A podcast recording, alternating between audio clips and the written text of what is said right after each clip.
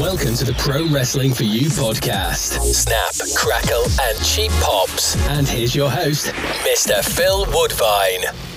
It's the super athletes. Super athletes, how are you doing, gents? We are good. Man, how are we doing? Thanks for having us, Phil. Good, thank you, mate. Good, no, hey, good, good, good, good, good. It's an absolute pleasure. And you know what? This is an absolute snap, crackle, and cheap pops first. We've never had two people on at once. It could go down really, really well. It could absolutely go to shit. So no pressure, gents, but uh, it's on your heads, not mine. Split us up this, you never know, yeah. See, I was going to say we're a trend-setting tag team, and he's already trying to get rid of me. oh my god!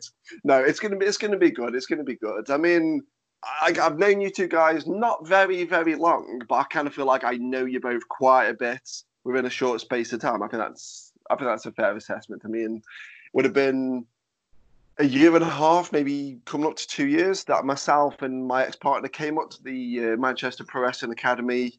Uh, we got to see you guys. We get to see, got to see the entire class, and that kind of started the ball rolling. Because I know when, I left that first training session, I was sat in the car with Leanne, and she knows when I'm thinking stuff because I start stroking my face like I'm Hulk Hogan or something. As you can tell by I've, I've got a Hulk Hogan t-shirt on, which obviously the podcast listeners can't see, but take take my word for it, I have. I start stroking my little Fu Manchu beard on the go, and she says, "All right, who did you have your eye on?" Like I'm on the pull or something, which is a bit weird. and and I wasn't going to say it. I listed off a couple of people, like uh, Randy, I really liked. Yeah, yeah. Um, CP Riley, I really liked. Um, Dynamite, I really liked. And it was you two as well. And I could see something, and I just didn't know what it was. And I know we're going to come on to the super athletes in a little, little bit. So I know I've jumped way ahead of myself, but I could just tell from from like you know, day one was like, we're going to have them on our show. I just don't know what we're going to do with it yet. Like, we're still marinating on, on what we're going to do. But, but before we even get into the super athletes, I want to give you guys the chance. So, obviously, my uh, person for your audience, we've seen you on one show, they, they've seen you in two matches. They've, yeah, the audience has already kind of set their hook in with yourselves. But could you give us some info early doors about yourselves? Like, how did you even come to yeah, attend wrestling school. I mean, what made you jump from being a fan? Because you can tell that you're both wrestling fans. I don't think that's uh, any secret to anyone listening. Why did you make that jump from being a wrestling fan into being? Do you, I want to be a performer? Because some people are just cool with being fans. Um, what was with the taking that leap? So this, like, this is honestly, I think the weirdest. I don't believe in destiny or fate or any of that bollocks. Um, but this is the strongest, like, piece of evidence that I have for fate ever existing, and that me and Ryan, uh, sorry, me and Troy, I lost, I lost fucking, I lost my shoot status there already. Uh, me and me and Troy both used to play American football in Britain before uh, before wrestling. We both played in the same university leagues. We both played in the same adult leagues. We played for teams that had played each other frequently, and then by chance we both turned up to the same beginners training session at the same school on the same day. Like there was, there is no way that that should happen. Any like, there's only I think what eight of us at that training session. Yeah. Yeah. And we both happened to turn up. We were a quarter of that class and about ninety percent of the weight of that class. um, like that, just by chance happened to turn up on the same day. It was just, it was nuts. There's one of them as well where I remember um, Chris was wearing like an NFL shirt, and like obviously you're a bit nervous on your first day and stuff. And so I come in and sort of gravitate to the other large man wearing uh, wearing the NFL top.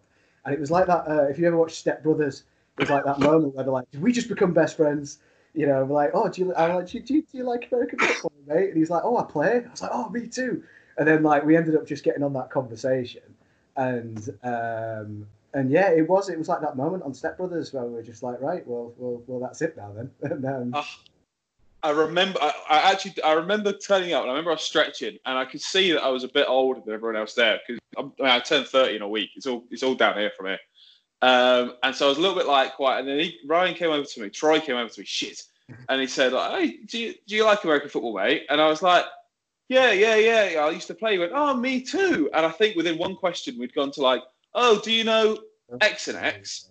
And I went, yeah, he's a bit of a knob. And Ryan went, yeah, he is a bit of a knob. And I was like, yeah, we're best friends. Yeah, so we, we can, yeah, know a lot of the same people and stuff. So it, Yeah. it's just one of those that, like, Yeah. so we, we turned to the first session and instantly we just thought, yeah. And I think literally from about two weeks in, we knew we Yeah. were going to be a tag team. I think. Yeah.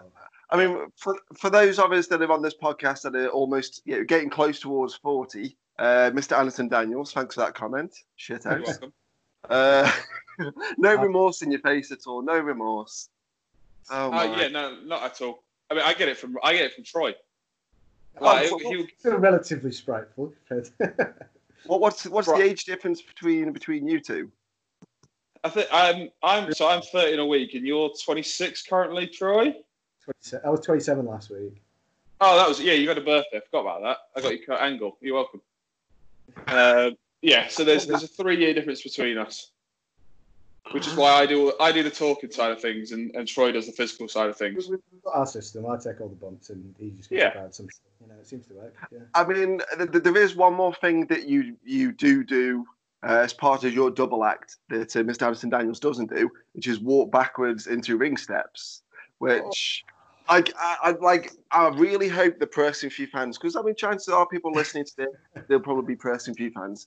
Uh, go out your way to track down this bit of footage. So before we even get into your pa- you get dig deeper into your past and all this sort of thing, it is a beautiful, beautiful moment. So give us give us a little bit of that. So, in, in my defence, the uh, the ring at Iron Fist doesn't normally have steps, and they have like a sort of bridge at the Hereford venue that goes from the stage um, straight to the ring.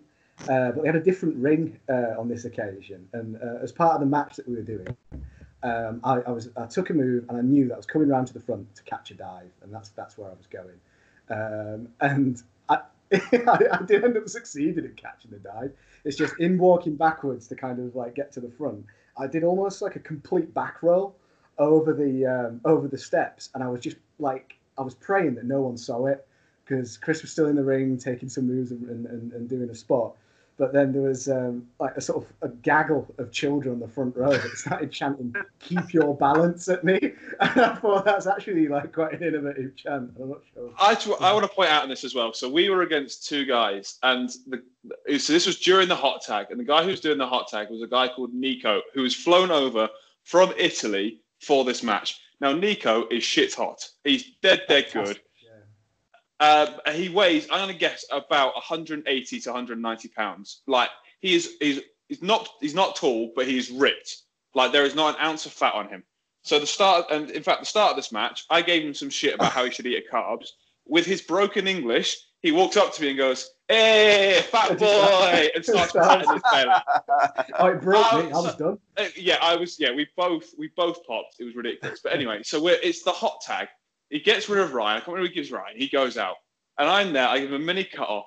And when he was planning this, bear in mind he doesn't speak a whole lot of English. So we were, me and Ryan were both like, we're probably just going to say yes to whatever he wants to What do because it's going to be difficult to like negotiate what we're going through.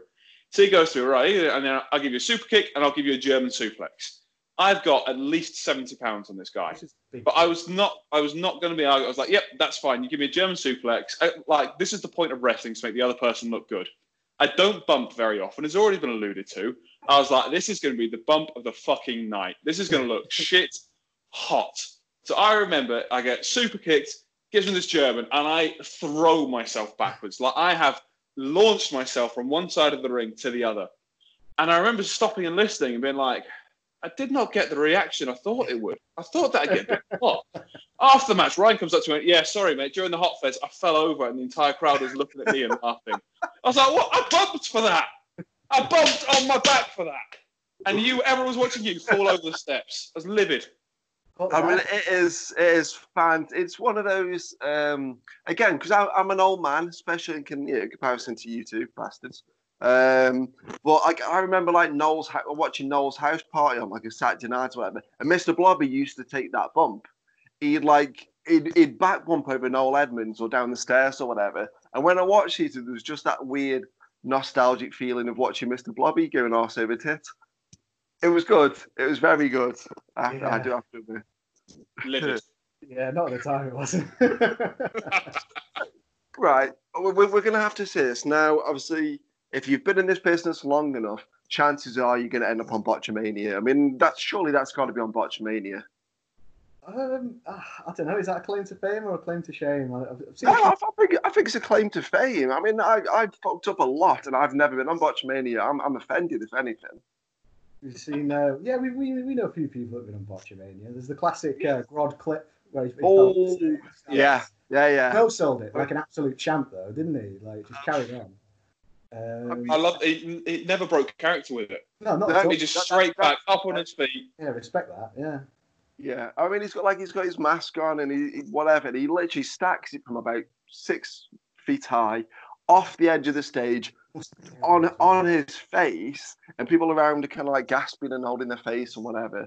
And he literally just gets up, shrugs it off, and walks to the ring. We, we have to start putting some of these on the Person Feud channel because I don't know if many if many Person Feud fans have seen them, but we'll get yours on. We'll get Henry T. Great. On, and uh, we'll we'll we'll have like we'll call it like Botcher Armor or something. I don't fucking know. As long as we're not getting sued, yeah, for the royalties. No, it's it, it's. I mean, you won't get sued. I mean, I I may, but um, it's fine. You know, I I assume all responsibility. That's perfectly fine.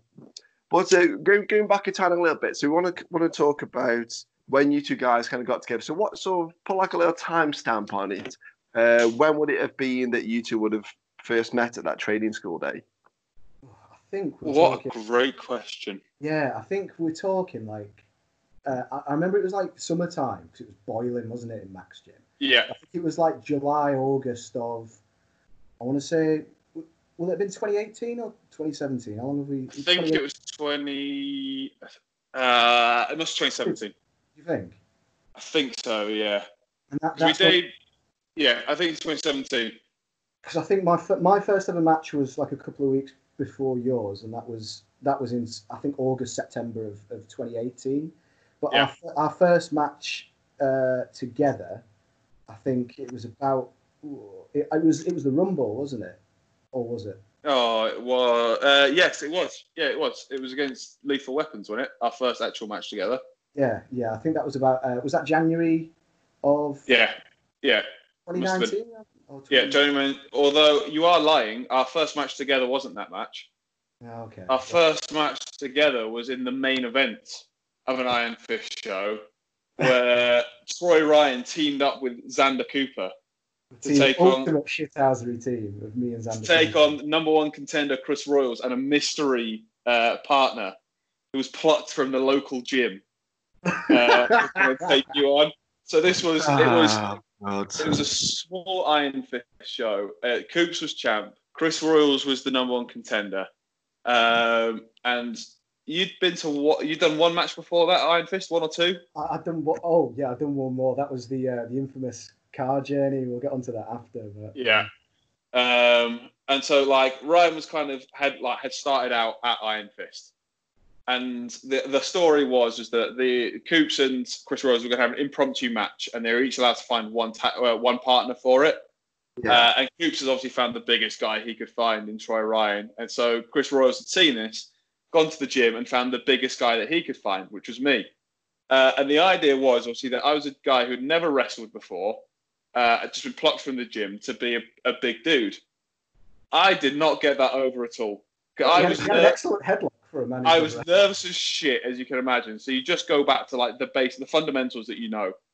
So we were there. Like I was meant to have never wrestled before. Me and Ryan go into it in a perfect, perfect collar and, elbow, collar and elbow tie up.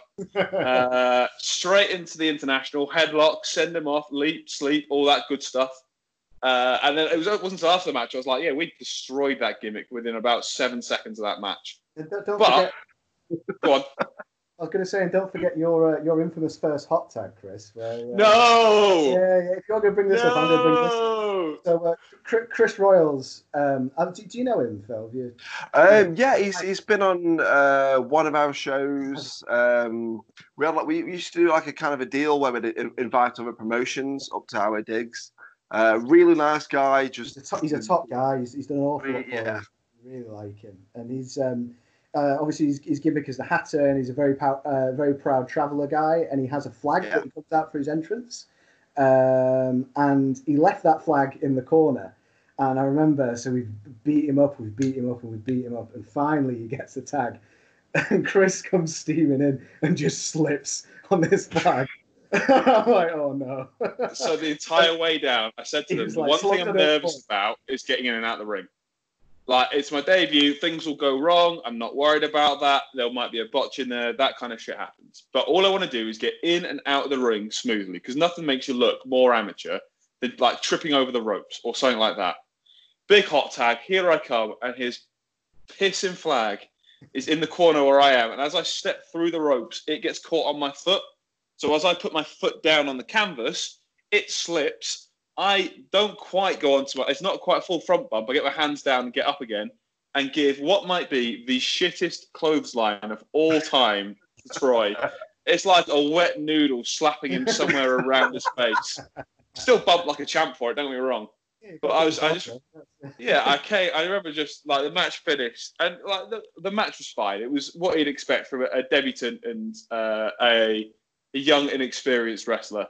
Um, we did, me and Chris Royals did probably the worst Hart Attack of all time as our finish. Uh, which uh, you did you you ate the pin on that one, didn't you, Ryan? Yeah, I did. Yeah, you So, did.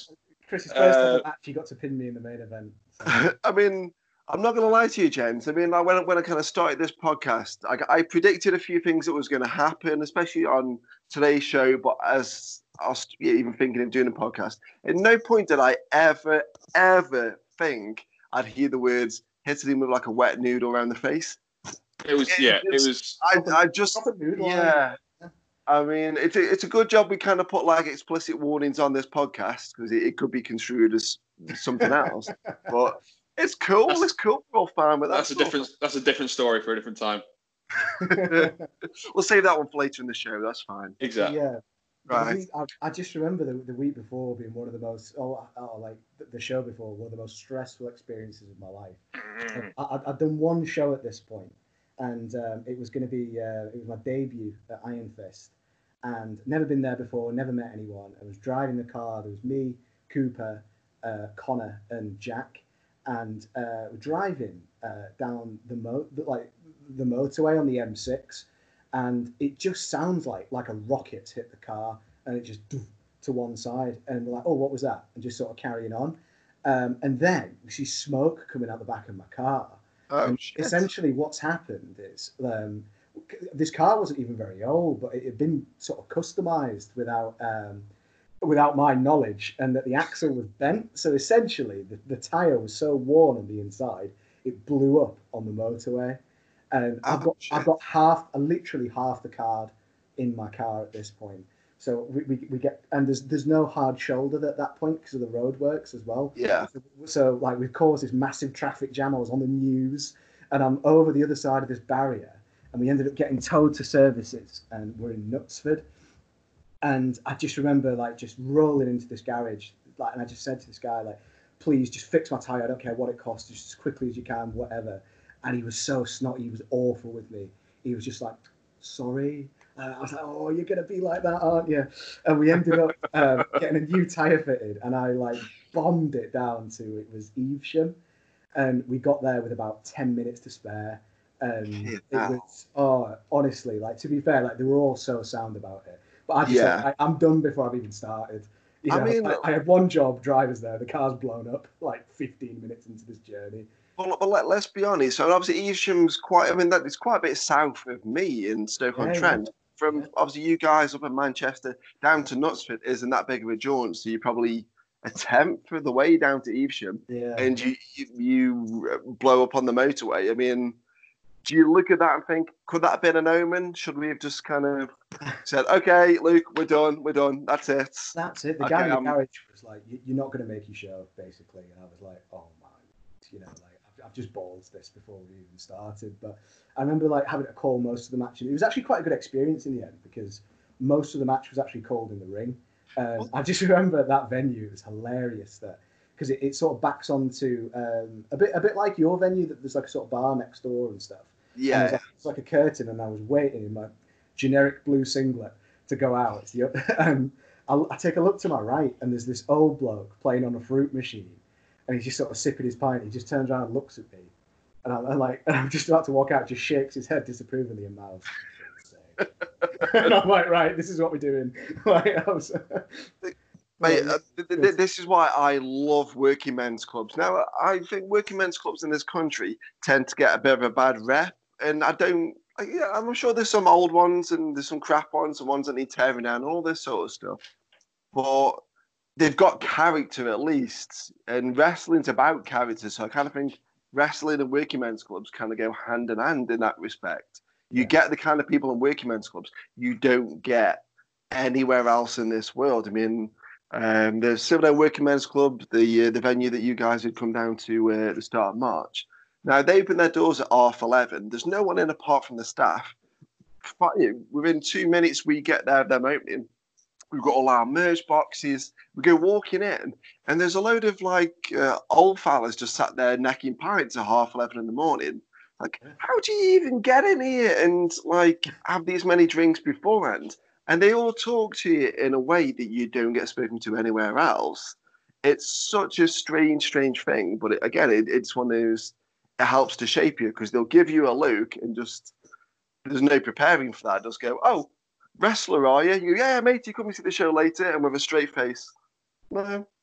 Oh, okay. Cheers for that, mate. Nice one. Thanks. It's a very different crowd, isn't it? Like uh, Chris, the, Yeah. the, the Halloween show we did.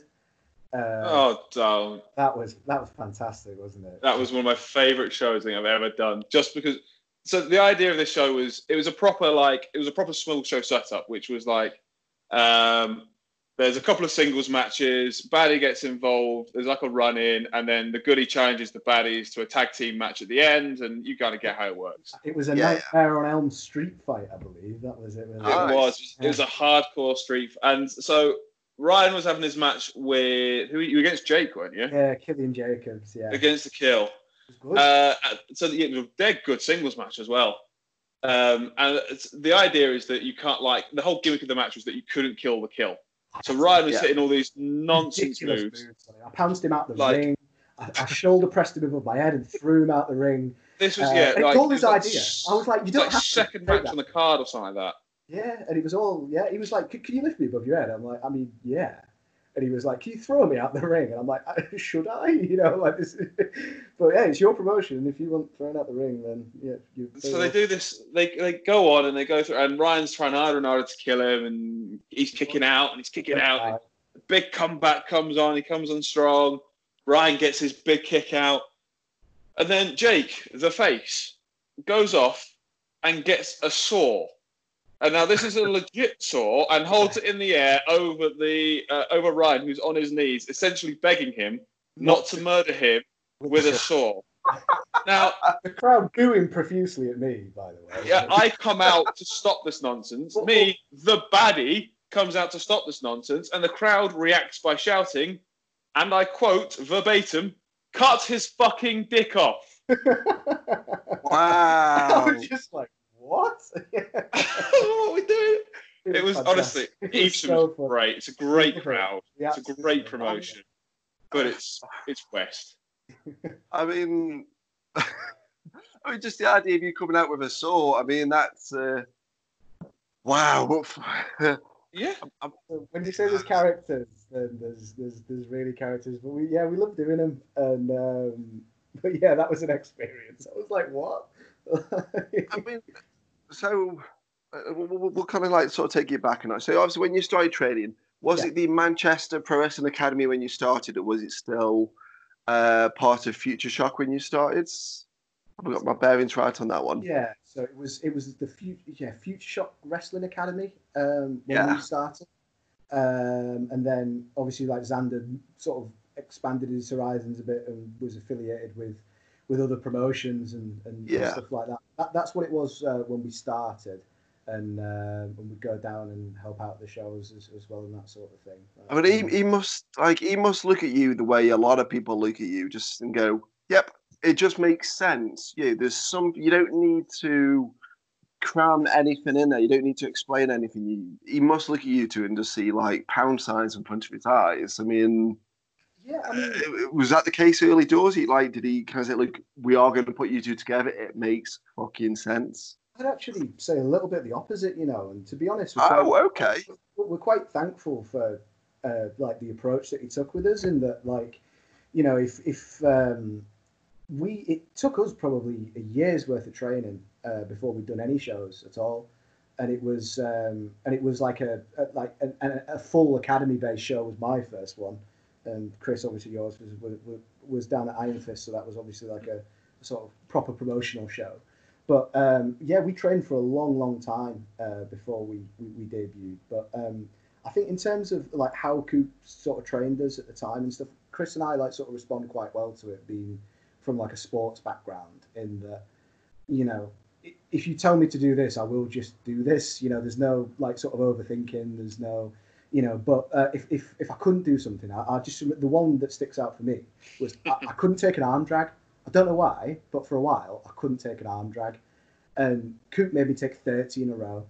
You know, and at the time I absolutely despised him. I was like, "Wow, fuck's he making me?" You know, but I could take an arm drag. You know, you know, and that's the thing is, is I think if we'd have, you know, like you like with that sort of mentality, as you said, you know, um, maybe we could, could have got put on shows too early, Um, because you know some of that we sort of pride ourselves on is, is being quite good workers and willing to take whatever move and under, you know and understanding that sort of thing. And I think if we'd have got put on shows too early, we maybe have been a bit exposed in that in that sense that you know we've not actually had the time under our belt of getting the reps in to you know be decent basically and not just have to rely on a look.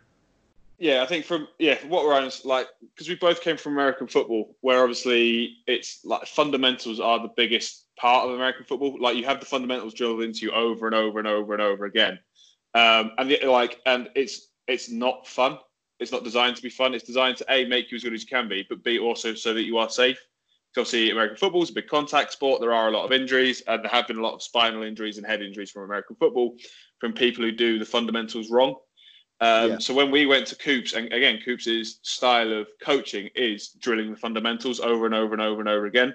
So it like for us, from just what I can remember, it was months before we did like even a scoop slam.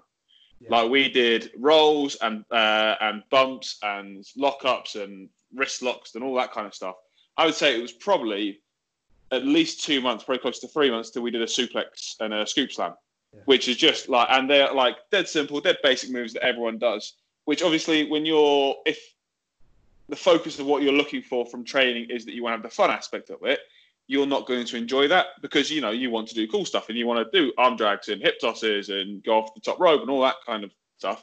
But for us, from the background we came from, we were like, this is fine. I completely get. I understand why I'm doing a wrist lock. I'm not enjoying doing a wrist lock for the 79th time in two weeks but I understand why I need to do it, and I understand why I'm having to do a front roll again and again and again and again. I think the um, when you came down to watch us for the first time, Phil, like we, we, we didn't really do an awful lot extravagant. I think it was we ran the international a few times, and you know yeah. basic drill, and, and and did a couple of you know sort of heat beat down type, you know, beating each other up sort of things. But it wasn't any you know, and that's the thing is, is you know, we're, we're capable of more. We could do fancy moves and flips or whatever, but you know, like it, that, that's not what you saw. And uh, but to be honest, we like I think we responded really well to that kind of training because yeah. it's what we used to. And to be honest, I'm appreciative of, of Cooper taking the time to to basically bother with us. You know, like of, be, of being asked of you know I actually want them to be good. You know, so you know, I think it just we, that, that's how it kind of worked with us. I mean, because I mean, obviously, so this would have been sort of two, three years ago when I started. I mean, I started. I wanted to be a wrestler, and pretty soon everyone that gets into this business wants to be a wrestler. Um, you know, like they, they might kind of go off to one side and end up doing refereeing or managing, announcing, whatever. But I'd say the majority of people get into this business because they've seen wrestling on TV and they want they want to do this, and then for whatever reason. Um, again, my training was very, very similar to Xander Cooper, where it was dr- absolutely drilling into you the absolute basics. I mean, we had a 13 foot ring, which you two would have had a fucking field day in it, trying to pound someone in a 13 ring. Was crazy. Because um, like, if someone gets you in a Boston crab, the ropes are right there. So you have to kind of think outside the box to find reasons not to grab it or to not be able to full on stretch. Because I'm six yeah. one, and with my arm stretching out, that's a good seven or so foot you need to think cre- create yeah you need to think kind of creatively and my trainer was just very I, at the time i thought he was hard on me but he wasn't he was just installing the basics we, we just wanted to do cool stuff like you said we wanted to just jump off the top and do all these bits and pieces And then our trainer got us doing like 40 German suplexes with a punch bag, a really fucking heavy punch bag. And we were kind of there was like a noise that was given out from our from our class. So he's like, right, what we're gonna do? You're gonna do uh, five minutes of German suplexes in a 13 foot ring with this seven foot tall punch bag. And there was like a noise of and as soon as he recognized that noise, he's like, okay, like he knew what was gonna happen. The first kid jumps in, uh, Butcher's grips rounds this um, rounds this yeah, punching bag. German suplexes it. It clips the top rope, so he's at the floor. The punch bags hit the top rope. He's kind of like taking a bit of a bump. The punch bags bounced up, then comes back down, and because he's looped fully up, it's hit him in the face and popped his nose. And without, without kind of like missing the beat, the trainer was like, and that's why we do the fundamentals so that your Mm. body knows muscle memory. If you fall over when you're out on the town pissed and I have trained you well, then your body will know how to bump or how to roll because of the fundamentals. Now, if you fall over or you get jumped or this sort of stuff, you're not gonna you're not gonna bust out a stunner. But if you fall over or trip up in the street, chances are you're gonna roll out of it because I'm gonna drill the fucking fundamentals into you. Day in, day out, you're gonna hate it, but it'll be exactly what you need. And I can't fault it for that. And it kind of sounds like Cooper's style of training kind of follows that mentality of just get it into the so that you can do it in your sleep. I mean, w- would that be a fair fair comment? Yeah, hundred percent, hundred, percent. I think the certainly, especially early on, because his, his training setup has changed since we'd come through the academy. If that makes sense, and that when we were going through it, it was just beginners, fundamentals, advanced, and he's brought in intermediates and stuff like that since then. Um, but for us, certainly through beginners and the majority of fundamentals, it was literally like every the start of every training session was you were doing cardio, you were doing rolls, you were doing bumps, you were doing all the basics over and over and over and over again, and then you'd get onto whatever the subject of the class was. If that makes sense. The Yeah. infamous, the infamous five by five as well. Oh, that can go fuck itself. Uh, now, now, now I'm going to have to ask, what's the infamous five by five? it's it's like a basically. I remember one time Meadows did a ten by ten, and it's like a sort of like cardio sort of blowout drill basically. Of, Yeah. uh, you start off Irish whipping each other, but you keep holding your, each other's arm, and you do five each, and then you switch and do five each running the ropes, and then you do five leap sleeps, and then the other person does five leap sleeps, and you do Yeah. five up and overs in each corner. And uh, the one where me and Chris used to get paired together to do it. And I remember for ages you had them rubbish shoes, like proper. What what those like rubbish like plimsolls you'd wear in like primary school PE, and like and they were like too big for him as well. And I remember we were doing these like he covered so much ground because he's doing these up and overs and running across the ring, but his legs are like candlesticks because he can't he keeps slipping in these plimsolls and he's like weaving in and out. I'm like, what is happening here? Uh, because we're knackered as well. And uh, he's got these rubbish shoes that have kept falling over. It was It was. I think it might have been the first, or certainly one of the first times we went out to advanced. And Coops Yeah. always does the same thing when he goes to advanced. It's quite often he'll bring in the five by five early because it is a really good blow up drill. And it also, the first time you do it, it will blow you out. It just will do. It's just one of those. It will blow you up. But it's a good uh, yardstick for like teaching yourself that even though you're tired, you can keep going and keep going and keep going. You pace yourself, you get it right, that kind of stuff. And I, I remember that session. And obviously, when you go into any wrestling school, you, you don't wear your outside shoes for wrestling. And I'd forgotten to take my wrestling trainers with me. So I was like, shit, I need to run to Asdale get some trainers. The only ones they had were these rubbish plimsolls. Now, I hadn't looked at them properly. They were like a tenner, uh, but there was no ankle support in them at all. Not even like trainer low cut ankle support. It literally went down to about an inch above the heel, essentially. Um, so that like they were atrocious, and there was no like side of the foot support or anything. And I was so we'd done the we'd done the the, the, the hold ons or five by five hold ons and then five more. I'd done the leap sleeps, which is the bit that really blows you up. It's essentially like burpees on fucking seventeen white monsters over and over and over again. I got to the up and overs, so obviously like I'd whip, I I I'd get whipped into the corner. I'd jump up. Ryan would go underneath me and I'd land down. But because there was no ankle support, I was landing and my ankles were twisting. Like not in the, in the case of like injury, but I was just rolling over my ankle. And so Yeah. as I turn, I then I couldn't run in a straight line.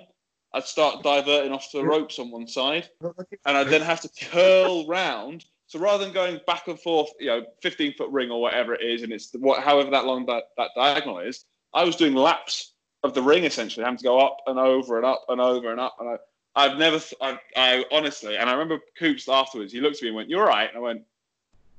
Okay. After about three minutes of, of nearly dying, I looked at went, these bloody shoes. He went, yeah, don't worry, you'll get better at them. I was like, I ain't getting better at shit wearing these. These are going straight in a fire. I love it. I love. Now I'm gonna have to. I'm gonna have to ask because obviously uh, attire does come into wrestling quite a bit when you're on shows. If yeah, we, we, I'm sure we've all been on a show where we've looked at someone's uh, gear and it either stinks. Every every locker room's got one. Um, but have you ever had this? Is like an infamous training school thing. So you obviously you've been with Cooper a good few years. Has anyone ever shown up to training on their first day? where like with a, a wrestling belt over their shoulder, like a replica WWE belt over their shoulder. We've not had that. Coop Coop has said that someone's turned up in full like this. I think this was before our time that someone had Yeah. turned up to the first beginner session like in like a singlet or something, like a full like wrestling gear, and he's had to be like, oh, you know, look, hang on a second here, mate. But we, we've not seen it firsthand. But like, if you ask him, a hundred Yeah. that it happened. I mean, I think anyone that shows up in like sort of wrestling gear is kind of jumping the gun, but I, I kind of at least I get where they're going. Yeah, like you, you can see his like aspirations now. Yeah, I mean, obviously, yeah, we're all wrestling fans, so we turn up to training and we've all got different ideas about what wrestling is. And I was talking to, it was either Ryan Might or Matt Burns, I can't remember which one it was, but we were discussing someone had showed up to a training class, and it was like they just mugged WWE Euro Shop. I mean, they had like it was like a like an Undertaker hat, a Triple H T-shirt, Steve Austin trackies. He had a replica belt over his shoulders. He had sunglasses on indoors. I was like, oh, and you just like within a couple of training sessions, even if you show up wearing a wrestling shirt, you kind of learn to not wear that shit. You start just wearing just gym gear, you know, unbranded t-shirts, whatever. You don't want to be the fan at training. You almost want to try and get away from that sort of thing. But this guy, he just came decked out. I think he had, he had like the Hardy Boys necklace on over the top of his shirt, and we were all lined up. And we'd all got there an hour before class because even though it started at twelve, you get there an hour before to set the ring up and blah blah blah, and put the mats out, whatever. And he showed up twelve on the dot, and he walked in, and you could have like it was just like sucked all the air in out the room because we all knew what was going to happen. Like the trainer wasn't going to say it, but he was going to blow him up to the fucking point he was never going to come back, or at least throw his guts up, which it kind of happened every so often. Yeah, people throwing their guts up, I think, is part of wrestling training. If you've ever seen the Louis Theroux documentary, you're gonna be you're gonna be sick at some point or another. And this guy, within about seven to ten minutes, he had four cans of Monster rather than a bottle of water with him. And again, it's oh, Oh, mate. And just it's one of those things where we should have said, no, no, no, dude, dude, go back out, go back out, take all that shit off, and Mm. come back in. But we couldn't do it. He got clocked, he got blown up, and I don't think I ever saw him again. The best one of them, I think, was uh, I remember Jack telling me. So our, our Jack, he he helps Coops out with the um, with, with some of the beginners classes and things like that. Yeah. And um, he was saying that someone had turned up in uh, it was like a, a Seth Rollins T-shirt, you know, fair enough, but kept calling him Tyler Black. And it's like, Oh, wearing the shirt, mate. You know, like, but, like just would re- would refuse to call him by his WWE name and stuff. It's just like, ooh. oh dear God. I mean, the example of that I could, I could think of like first hand. uh, let's be honest there. Like, it's it's a difficult business to learn because no one really teaches you everything. They kind of want to show you a few things, and then they kind of want to release you out into the wild, like Mowgli from the Jungle Book, and say, "All right, good luck." Because that's probably the best way to learn, and probably the better way to weed out people that are in this business, probably for the wrong reasons. I mean, uh, feel free to to shoot me down if that sounds wrong, but some people want to get into this business to be famous, which I don't think that's particularly good. Uh, good reason. Uh, some people want to because they want to learn stunners, they want to learn RKO's, and that's not what training is at all. I mean, I'm sure there's some schools around the around the UK and around the world that teach that stuff, but it's oh, fucking hell. I mean, faux pas. It's part and parcel of this business. I mean, that guy got beasted. Um, anyone that ever showed up late got made to, to run on a treadmill wearing backpacks full of uh, full of weights and all yeah, all this sort of stuff. You know, have you guys not saying that you've have you ever pranked anyone on that level, but have you ever been a part of either a ribbing or part of a faux pas of any kind? I, so I'm gonna let Ryan tell the story first because I know exactly what story I've, he's I've going been on the end of I'll a go with ribbon. mine. I've been on the end of a real ribbon. Yeah, that's um, uh, this. I feel such an idiot for not getting this as well, but it was just superb. So again, Iron Fist, classic. Anything mad happens at Iron Fist, and um, it was the fourth of May, so Star Wars Day. Uh, again, Chris Royals, if you listen, you again, but um, uh, he he loves Star Wars, so he was doing a Star Wars themed show, and uh, and I was tagging with Jack that day, and it was going to be um, myself and Jack, uh, and we bought like um, you know bounty, Star Wars bounty hunter masks and stuff because we look any, any sort of theme that we do, you know, we love getting involved and that sort of thing, and um, so we bought Star Wars bounty hunter masks, and he was going to be um, Chris Solo for the night, and he, he was, and he was tagging with Chewbacca. And so, but we didn't know who Chewbacca was. But on the way down, Coop's like, "Look, lads," he was like, "I'm not gonna lie. Um, Royals has just got his mate in to be Chewbacca. He's found he's, one of his mates has got a Chewbacca suit, and like he's he's gonna be wrestling you. So he's like, I know it's not ideal, but this guy's like never worked before, so we'll just keep him out the ring and you know try to have a good match around him and stuff. But he's dead protective over this costume. He didn't want anyone else in it. It's like we've tried and stuff. So I was, I was on the car down like, fucking hell, like this is it's to be rubbish. This, and we, we planned this match, and so this guy comes in, he's, he's Chewbacca, and he's got this like dead weird like accent. I couldn't quite work out where he was from. He's just like, oh hey guys and stuff. We're like, right, okay. And so we're planning this match with Chris Royals, and basically Chewie's at the start of the match, and he does like whatever crowd work and stuff, and then the whole match is just us wrestling Chris until the Yeah. hot tag where Chewbacca's coming in. He's, he's going to he's going to give us a clothesline, a clothesline, a choke slam, and that's it. So I'm there saying to he wouldn't take the mask off. It was dead weird. He wouldn't take the mask off, and so I was teaching him how to throw a line. So like, oh, you know, punch past. I was like, honestly, don't worry about hurting me. Just you know, hit me as hard as you can. And then for the choke slam, I was like, you know, I'll I'll I'll grip your wrist when I'm ready to jump, and you just follow me down and stuff. And I remember like we tried to be as nice as we could. Like, are you, are you all right about everything? Are you nervous? It'll be okay, sort of thing. And I just remember like 'cause we were on like third, I think, and they had like a TV in the back so you could watch the rest of the show. And Chewbacca's just sat there, like with his mask on, like he never took it off, watching the telly. And Jack's like nudges me. He's like, "It's a bit weird, isn't he?" And I was like, "Yeah, yeah, it is a bit. Like, just won't take the mask off. It's, it's mad." So anyway, we go out and we and we do the match, and it, it's all fine. Like it's going all right. And then I remember I took like a tornado DDT uh, from Chris Royals, and so tag tag we make the hot tag. Chewbacca vaults into the ring, executes a perfect drop kick on Jack, and I just stand up and I'm like, "What's happening here?" And, I, and I'm getting hit in the corner, and I might I'll see if I can send you a picture of it after this. And he's just punching me in the corner, and I'm not selling it because I'm so shocked. I'm like, "What's just happened?" This non wrestler has vaulted in the ring and drop kicked my tag partner. And then he's there going, cut me off, cut me off. And I'm like, oh, so like I hit him.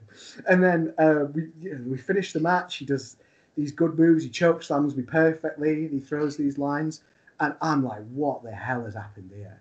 And we get back. He takes the mask off. It's Cooper the whole time. Absolute bastard. Like, yeah, and I did think it was weird. Like, and he was like, "How?" was like, I was wearing my boots. How did you not tell? And I, like, but yeah, so the whole time I was just under the impression, and I'm there. So the guy who's coached me and taught me everything, I'm in the back like an idiot, going, "This is how you throw a clothesline." Like, teaching him, like teaching him, and he was like, "Oh, I'm, I'm glad you weren't an asshole about it. You're pretty nice, actually." You know, and I'm like, you could be all right, mate. Like, you know, if you're nervous and stuff. It was Coop the whole time. He just absolutely rinsed us.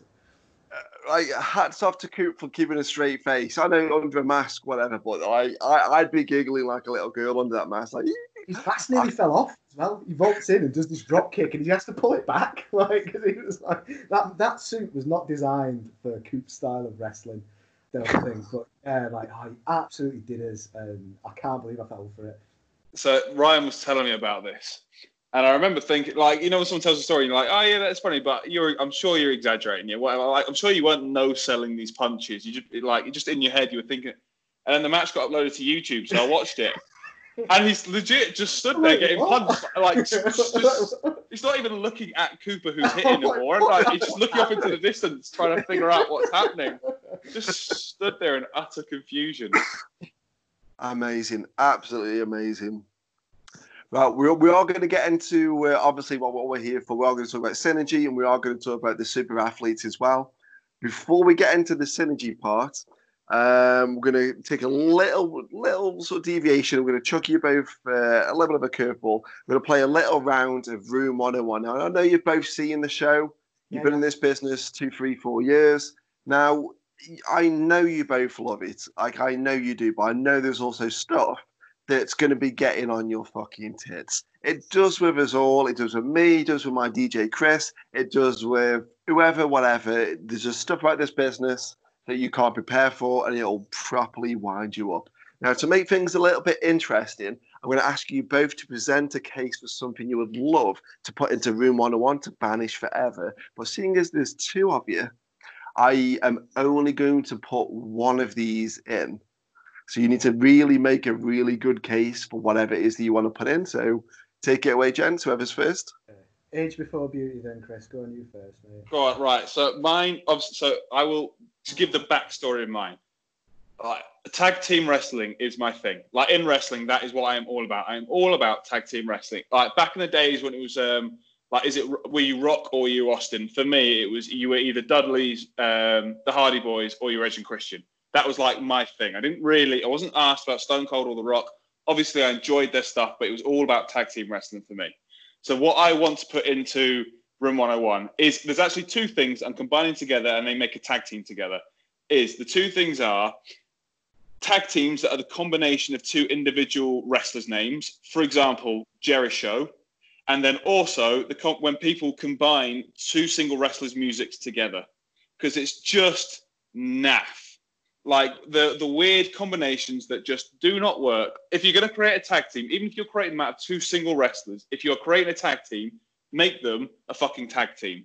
Give them their own music, however you want to do it. I don't mind if you just pick one of their musics and go with it, or if you give them their own like what's the word bespoke music. Give them a name, but don't just like cop out and be like, ah, it's Jeri-Show, and then take the intro for one person's music, slap the other person's music on the end of it, and be like, yep, job done if you're going to do a tag team, give them an actual fucking basis to work from and get that over rather than just a half-assed effort at it. And that is my entry for Room 101. Wow. Okay, uh, Troy Ryan, over to you. You hear me rant about that in the car all the time as well. I hate the music. Like, yeah. Yeah, I hate it. Yeah, not sure. There's, um, oh, yeah, it's just rubbish, isn't it? I went to um, um, the WWE show last year and the worst one, I, there's one exception. There's one exception to that, and that is Rated RKO. They are, they are, their mesh of their theme was great. I think it's because it's two great songs, but that actually went together really well. Um, but yeah, no, I actually quite agree with you on that. Um, oh, that was probably going to be mine, but um, just generically, I it's, it's a bit of a broad one, but I'm going to say wrestling Twitter uh, is going in is going in room 101. There's a lot of good things that happen happen on, on wrestling Twitter. You know, like uh, we're, we're we're quite a part of it, and we enjoy. You know, any show we're on, we'll retweet and we'll promote and we'll do our silly videos for and stuff like that. But there's just a few tropes I think on, of, of, wrestling Twitter um, that I think uh, we, we could we could probably do without. Um, you know, I, I, feel a lot of the time that it could be a little bit self-serving, a little bit disingenuous. Uh, and I feel uh, people sort of, um, you know, are only sort of bothered about stuff at times if, if it directly benefits them. Um, you know, and people that are appearing on shows and, and, not promoting those shows as well. And like I said, there's a lot of good uh, that happens on wrestling Twitter, and we enjoy it. But for the most part, a lot of it just does my head in, and I might have to take a little bit of time off. okay. I will. So I'm actually I'm going to help shoot myself in the foot and, and further onto Ryan's cause on this one, which is I think a lot of the time. So if like if fans are going to be shithouses on Twitter, they're going to be shithouses on Twitter, and like generally they're doing it because they are shithouses. And honestly, do you? I don't care if that's what you need to get attention. That's fine. But like for wrestlers and promotions, we always forget. Like the whole point of being a wrestler is to put the other person over. Like you go Yeah. into a ring, me and Ryan go into a ring. It's our job to make the other tag team look shit hot. That is our job, and it's their job to make us look shit hot. And I apologise to them because they have to work fucking hard to make us look good. But we get out the ring, we get on Twitter, and we forget all that shit. And like Ryan was saying, it becomes very self-serving, and we stop like trying to make everyone look fucking good, which makes the business looks good, which makes shows look good, which means we sell more tickets. Turning into coops now, and I apologise. We sell more tickets, we sell more merch, we all make more money, and everyone's more fucking happy. Right. Okay. So I'm going. I'm going to try and pick um, pick at both of them because I mean they're both very very good points, and I would love to put both of them in there because they are two things I do genuinely fucking hate. I mean, for me, hearing um, Cesaro and Sheamus's music where it blends from one to the other, it just like I, I'm kind of in the same sort of thought process of if you're going to be a team, be a team. Even like, just commit. Whatever you're gonna do, just fucking commit. Don't do a half-assed because it just sounds like So just on that Just- as well, actually, like um, when they do the uh, again furthering Chris's cause a little bit. There's um, when they do those, it works every now and again when they have like the champion and the number one contender or an unlikely tag team winning winning the belts. But they, they do it so often now where they just pair two singles wrestlers together, yeah, and that like so it used to be back in the day that you'd expect the Dudley boys to beat Rock and Austin because Rock and Austin were a team, even though individually they're much better wrestlers. Because Yeah. tag team different sort of a different beast entirely. You'd still expect the Dudley boys to win. Whereas now it doesn't seem to be that way. They just put any two people together, and if they're you know high on the And- card, yeah. If I think, I think sort of case in point, if you look at the last um, uh, what's called on on NXT, the the the Dusty Cup, the tag team tournament, like a big big percentage of them guys are oh he is uh, like Pete Dunne and Matt Riddle, and I get it, but yeah, I am kind of that of that sort of mentality of should we invest in actual tag teams or just want to just keep chuck? Oh, and are they doing it to just chuck stuff at the wall to see what works? I mean, would you say that that would be the reason why they're doing it, or is it? Well, like the one for me was uh, even recently on, I think it was Raw, was that obviously you got Seth Rollins with his faction. You had the Authors of Pain as part of his faction, the tag team, the shit hot, dead good, very like very talented tag team, massive hosses, and then you had obviously you had Buddy Murphy and you had Seth Rollins, and they put the tag belts on Seth Rollins and Buddy Murphy, and I was like, why? Why put the belts if you're gonna if you want the faction to have the belts because just having Seth, Seth Rollins is the leader of that faction, so we put the tag belts on Authors of Pain. Seth Rollins was elevated with it. Not that he needs the elevation, but you get what I mean. Like it, it, it minimizes the import. In my opinion, it minimizes the importance of tag team wrestling to have opportunities where you can put the belts on a tag team, but instead you put them on two singles wrestlers, just because, as Ryan was saying, one of them or both of them are just higher up the card. Hmm. Well, it's it's a very valid point, and even though I am gonna, I do agree with your point. I'm gonna have to obviously be a little bit biased and kind of shit on your chips a little bit. Is it not a sign of the times that, for the most part, it kind of feels like people want either get you singles or singles with gimmicks? There doesn't seem to be too much attention to tags, so the crowd has fallen out of love with it, and because the crowd has fallen out of love with it, there's no emphasis put on it. It's just a vicious cycle. So is it not a case of trying to recreate a wheel rather than going back to the 60s, 70s, and 80s? I yeah, I think I think the the, cause of I, I don't want to say the decline of tag team wrestling because like you look at the last twelve months and there's been just inc- like some incredible tag team wrestling. Like you look at mean, you can look at obviously the revival at the moment is like the the, the hot kind of uh, tag team at the moment or FTR or whatever they're called now. But obviously there's like the Young Bucks and you've got DIY and the whole thing that they've gone through in the last 48 months or whatever it is now. Um, plus obviously things like the New Day are ridiculous, one of the best of all time. The Usos, you like the bar going to Sheamus and Cesaro and all that kind of lot. I do agree. I think that because I mean the obvious example is Braun Strowman and fucking whatever that seven year old was called, uh, winning the tag belts. Was it Nicholas. WrestleMania? Ni- Nicholas. Nicholas, fucking Nicholas. Um, like there is like tag wrestling isn't what it used to be because it's not getting its opportunity to shine. But then you look at things like like when when tag wrestling is really good, it's so fucking good. Like it's so so good. American Alpha Um, and the revival. That match. America, oh my god, American Alpha. incredible. incredible. But if you think about it, in in sort of a twenty year span, we've gone from having TLC, TLC two or whatever, at WrestleMania, and then Braun Strowman and Nicholas beating Sheamus and Cesaro. So if you look at that sort of where the tag team has been positioned, that's kind of what we've gone from, I suppose, over over a period of time. Yeah, I mean, obviously, I'm gonna I'm, I'm gonna come back to obviously I've kind of um, agreed and shit on uh, yeah, Anderson's sort of chips. I am like I fucking hate Twitter. Like I very I don't I don't read like I don't read it. I, I post my stuff if like I don't you know, um, YouTube kind of like tag me and stuff quite often. It'll be Scott Steiner videos or you know just funny funny stuff. And like I'll look at that and respond and whatever, but I don't read it. I just think it's toxic. I just can't. do it. And for me, it, I don't care who's saying it, whether it's at an indie show in front of 20 people or it's on WWE, AEW, wherever. As soon as someone on TV or on a show says, "Who'd you sh- uh, chatting shit about me on Twitter?" Oh my god! Like I don't care. Who does care? I don't give a flying fuck. There's a bit of a blurred line as well because, um, like, is it is someone tweeting in character? Is someone not tweeting in character? That's very It's difficult to. just cringe worthy. You know, Yeah. it's whether it's in character, whether it's real, whether it's like a blend of the two.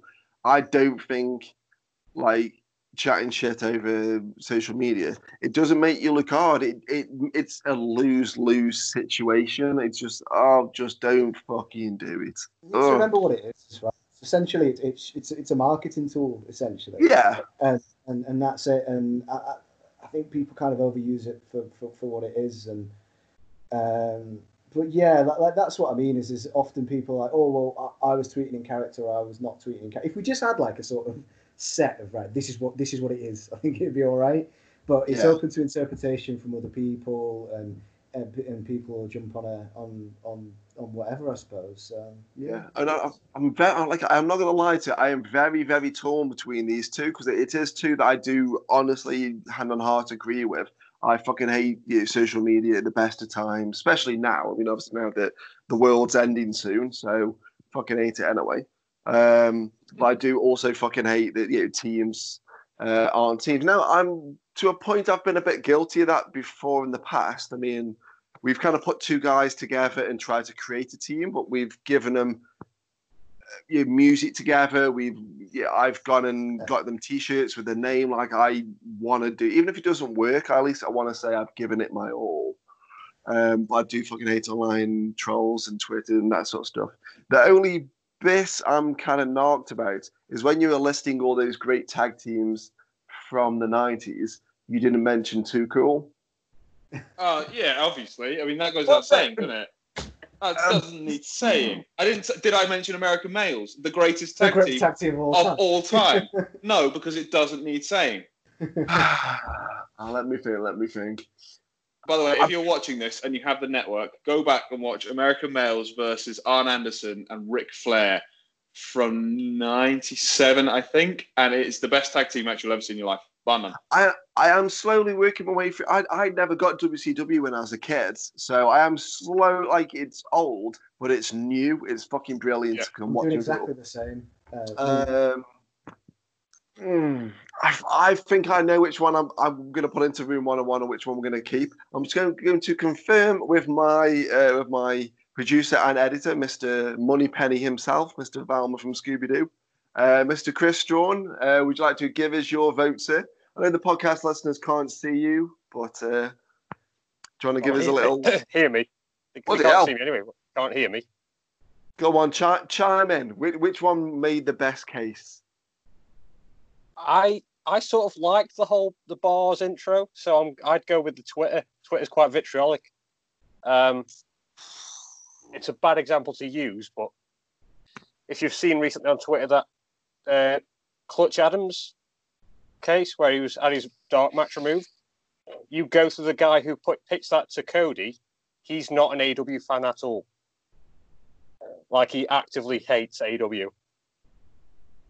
Yeah. Hmm. So yeah, it's a fair point to make those comments that Clutch Adams shouldn't have made those comments at all and bring them to light.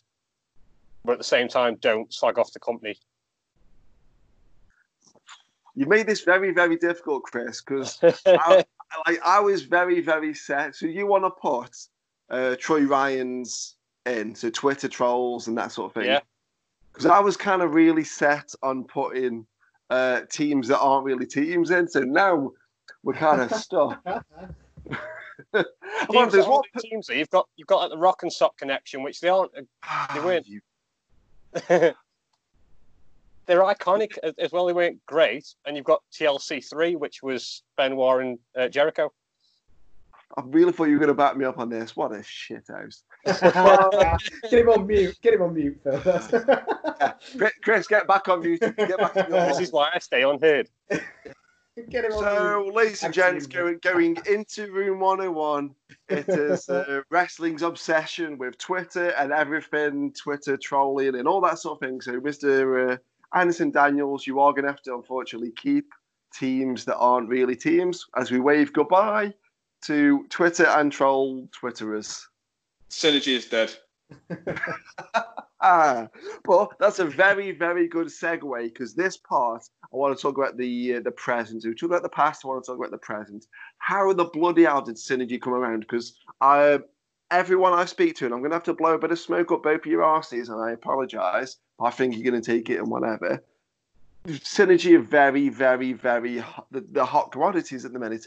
Uh, Matt Burns, UKWA, he absolutely loves you. Uh, Mad Dog Mark Angus absolutely loves you. Every you're just kind of impressing everyone up and down the UK at the minute. I mean, how did synergy come about, and why is it working? Well, that's really nice to start with. Thank you. um, I think most of it was um, sort of thought up in the McDonald's next to Max Gym next to you. Ah, I, uh, I was see. I was trying to think about this the other day. I had no. i- So we, I remember me and Ryan, very early on, talked about doing a tag team together. Like, and I can't remember what it was. It was Dead. And I think our original name was the All Star Aces. Yeah, Um, that was our original. it's essentially go on. super athletes before super athletes, really. Wasn't It it, was very, very much. Um, and then because obviously there's so there's me and Ryan in Synergy, but the Synergy faction also has Jack uh, Jack Roberts and it has Keenan. Now I will I'm going to take this moment to put those two over as much as I can do because Jack might be the best fucking out and out wrestler, uh, just fucking around. Like, He's he's so fucking. If you ever get a chance to watch his matches, um, I'm sure there'll be someone on the Manchester Pro Res uh, YouTube at some point. He's dead fucking good. Keenan is nonsense good. Like just a bit. You talk about fucking the ceiling that someone has. How old is he? What 20, 21 now? I think he's 20. Did he just- 20. Did he just turn 21? Either way. God no. Either way, he's too young and he's disgustingly talented, and I hate him. Fair play to Um, He had a horrible. so- he? Yeah, he, did. he he blew his knee out at wrestled for a 20. bit. Yeah. Yeah, he was 19, 20, blew his knee out. Like when I was that age, I'll be completely honest. If I had had that injury, I'd have sacked it off. I just wouldn't because other things would have come a priority over that month. He just like the whole time he was just working back to being back wrestling again. That's all. It, that's all it was. Everything was going back to being back wrestling. Um, he's been training. He goes to uni in London. He's been training at the London School of Lucha or London Lucha School or whatever. I don't. You get it. Um, he's worked their shows a couple of times. He was working with uh, who's the guy, the British guy AEW signed. Anthony Ogogo. Uh, He's been training Anthony Ogogo. He like he's just he's just shit hot. He's just dead good. If you, whoever's listening, book him. He's just good. just book him. He's dead But- good. So- Um, but I, I, all four of us, I think, have been sat at McDonald's a lot, and we were putting together like ideas for this faction. And it was never an idea. The, the point never was we wanted places to book all four of us together because that's just not how it works. Like for us to, to take four spots on a roster in the real world, in real world wrestling, chances are it's not going to happen, and we fully appreciated that. For all of us, it was more a case of we also have the real world outside of wrestling which means Yeah. that not all of us can handle every little bit within wrestling. So for like, if it if it was just me and I wanted to push myself as much as possible, obviously, as we were saying, no, I don't have to do it anymore because obviously wrestling Twitter's in the bin. But like, you've got your social media stuff you have to handle, like your marketing stuff, like getting yourself out there, your wrestling CVs, going to shows, getting to shows, all this kind of shit that like it's not just training and then working. There's a lot of other stuff that comes with being a wrestler. And like for me personally, like I've got a wife, I've got mortgage, I've got full time job, I've all that kind of other stuff on the side. I've got a, what in my life I don't have time to do all that stuff. And then obviously Ryan did the same. He's got his career, all that kind of stuff. He doesn't have the time to do that kind of stuff. He lives on his own. Um, Yeah, same with Jack. Same with, videos, Despite the Yeah, we've- promos, we've- Chris is sickeningly grown up.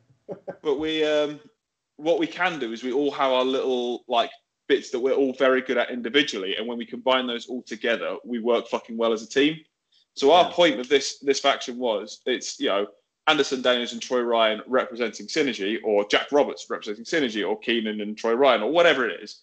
Like in the same way that uh, before NXT UK, um, what was it fucking called? Uh, Imperium before it was Imperium. What the fuck were they called? Uh, you know what I mean? Like they weren't. They, you you didn't have to have the whole faction within a show, but that it was Volta of X and Y. Um, Yeah. So that's like that's how it started.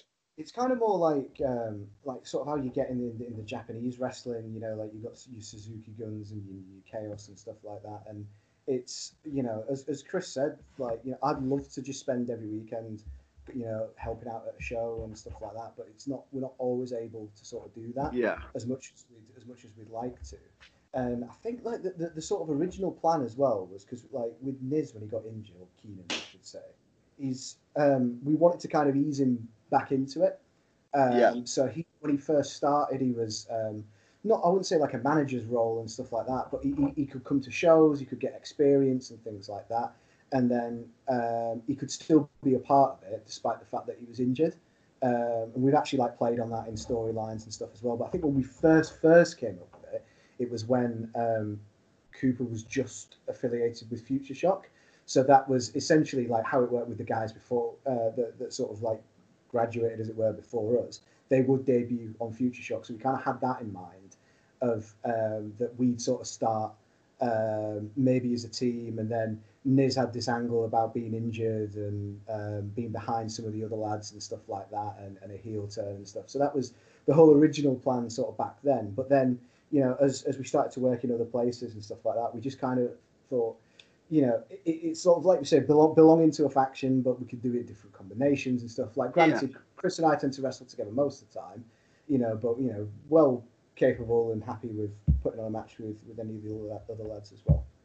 I mean, you you have like I I've kind of found that with um, you kind of making making teams into trios. If I mean, chances are you, you you've been at plenty of shows where someone's late, someone's no showed, someone's injured. Any one of a number of things, you know. Uh, I've been at shows where won't name names, but one member of said know, said team has asked for more, like for I think it was like double their wage on the day, and the promoter says you don't do this on the day, and then sack that person off and told them to get out their venue, and then they had to go, and it's like, well, they were part of a, I think it was part of a trio, but luckily they got that second person to jump in, and that you know what I mean. So it does give that three bird rule, or as your case, maybe a four four bird rule. Does that is that a thing? Yeah, sure, that's a thing. It is now. Fuck it. It's now- Okay, I, I'm, if, if it's not been before, I'm claiming that shit. I want royalties. I know Lidl does like a full bird roast at Christmas, but I'm claiming that shit. Um, like it, it does make things easier, yeah, especially from on the promoters' end. You know, from my end, looking on if if I'm booking, um, you know, two of two of synergy, and one of you, you know, breaks an ankle or whatever, rather than scrapping the entire team, it does make sense to go. Well, we've got two other guys we could slot in makes it fucking easier. Cool, we still got the original idea. Different different people, but it just makes it more viable. It gives the promoter a lot more options. It gives a lot more scope, and it kind of shows that together is stronger. You, even if you can't get all four of you on a card, you can still. You've got some uh, momentum. You've got each other's backs, and it just makes things fucking easier. I think as well because we've we've worked all of we all of us have worked together in a tag team before as well. Like let's say there was for whatever reason, if me and Ryan were booked for a show and for whatever reason one of us had to drop out last minute, whether that be injury or whoever gives a fuck, like the whoever or one of the other boys jumped in, that we already have that like natural chemistry as a tag team, Yeah. so we can work a tag match and look like a tag team rather than being on the day being like, well, you know, I do this and you do this, so why don't I do my one first? I'll do a super kick first, and then you can do your DDT or whatever, and we'll call that a double team. Like we Yeah. have, there is a natural chemistry that's been built up because we have worked together as a tag team. I, I kind of um, like no one else would know this, and hopefully um, Jack doesn't think this. But last time I was at the Manchester Pro Wrestling Academy, um, I think I was, I was I spoke to yourselves before the show, and obviously we'll get onto the super athletes idea um, after we've got the, the, game shortly. So obviously that goes into the sort of future anyway. So obviously we'll come back to that bit. But I was sat round and I was looking at Keenan, and he, he'd already come down to my show a few months prior, helping out whatever he could do. And he obviously you know him better than I do, but he's a bloody nice guy, works his arse off, and he's just got something about him. Like I I put a post up about him a couple of weeks ago. He's just got an it factor that I can't put into words. I just can't do it for every reason. So I, I spoke to you two.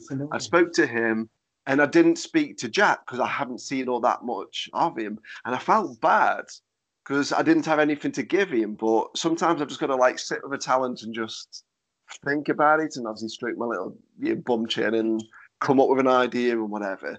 And I was, yeah, I, I did feel bad. But the amount of people that say, seriously, check him out, he, he's definitely one to watch. He's got an almost on Anderson kind of Yeah. approach where he's not necessarily the, the loudest of the team, but he's got that workhorse kind of vibe to him. He's a bit of a Um, I think. Yeah, I think Keenan's definitely the the team's uh, heater. He's just got that naturally get under your skin kind of vibe to him whenever I've seen him. when he steps Um, girl sign, man, oh, like I was, I, I, I, I we were doing a spot, and I've, I've and and uh, the lad we were wrestling, his sister had come with a sign for him, and I've got him in an arm bar, and we're talking shit and stuff.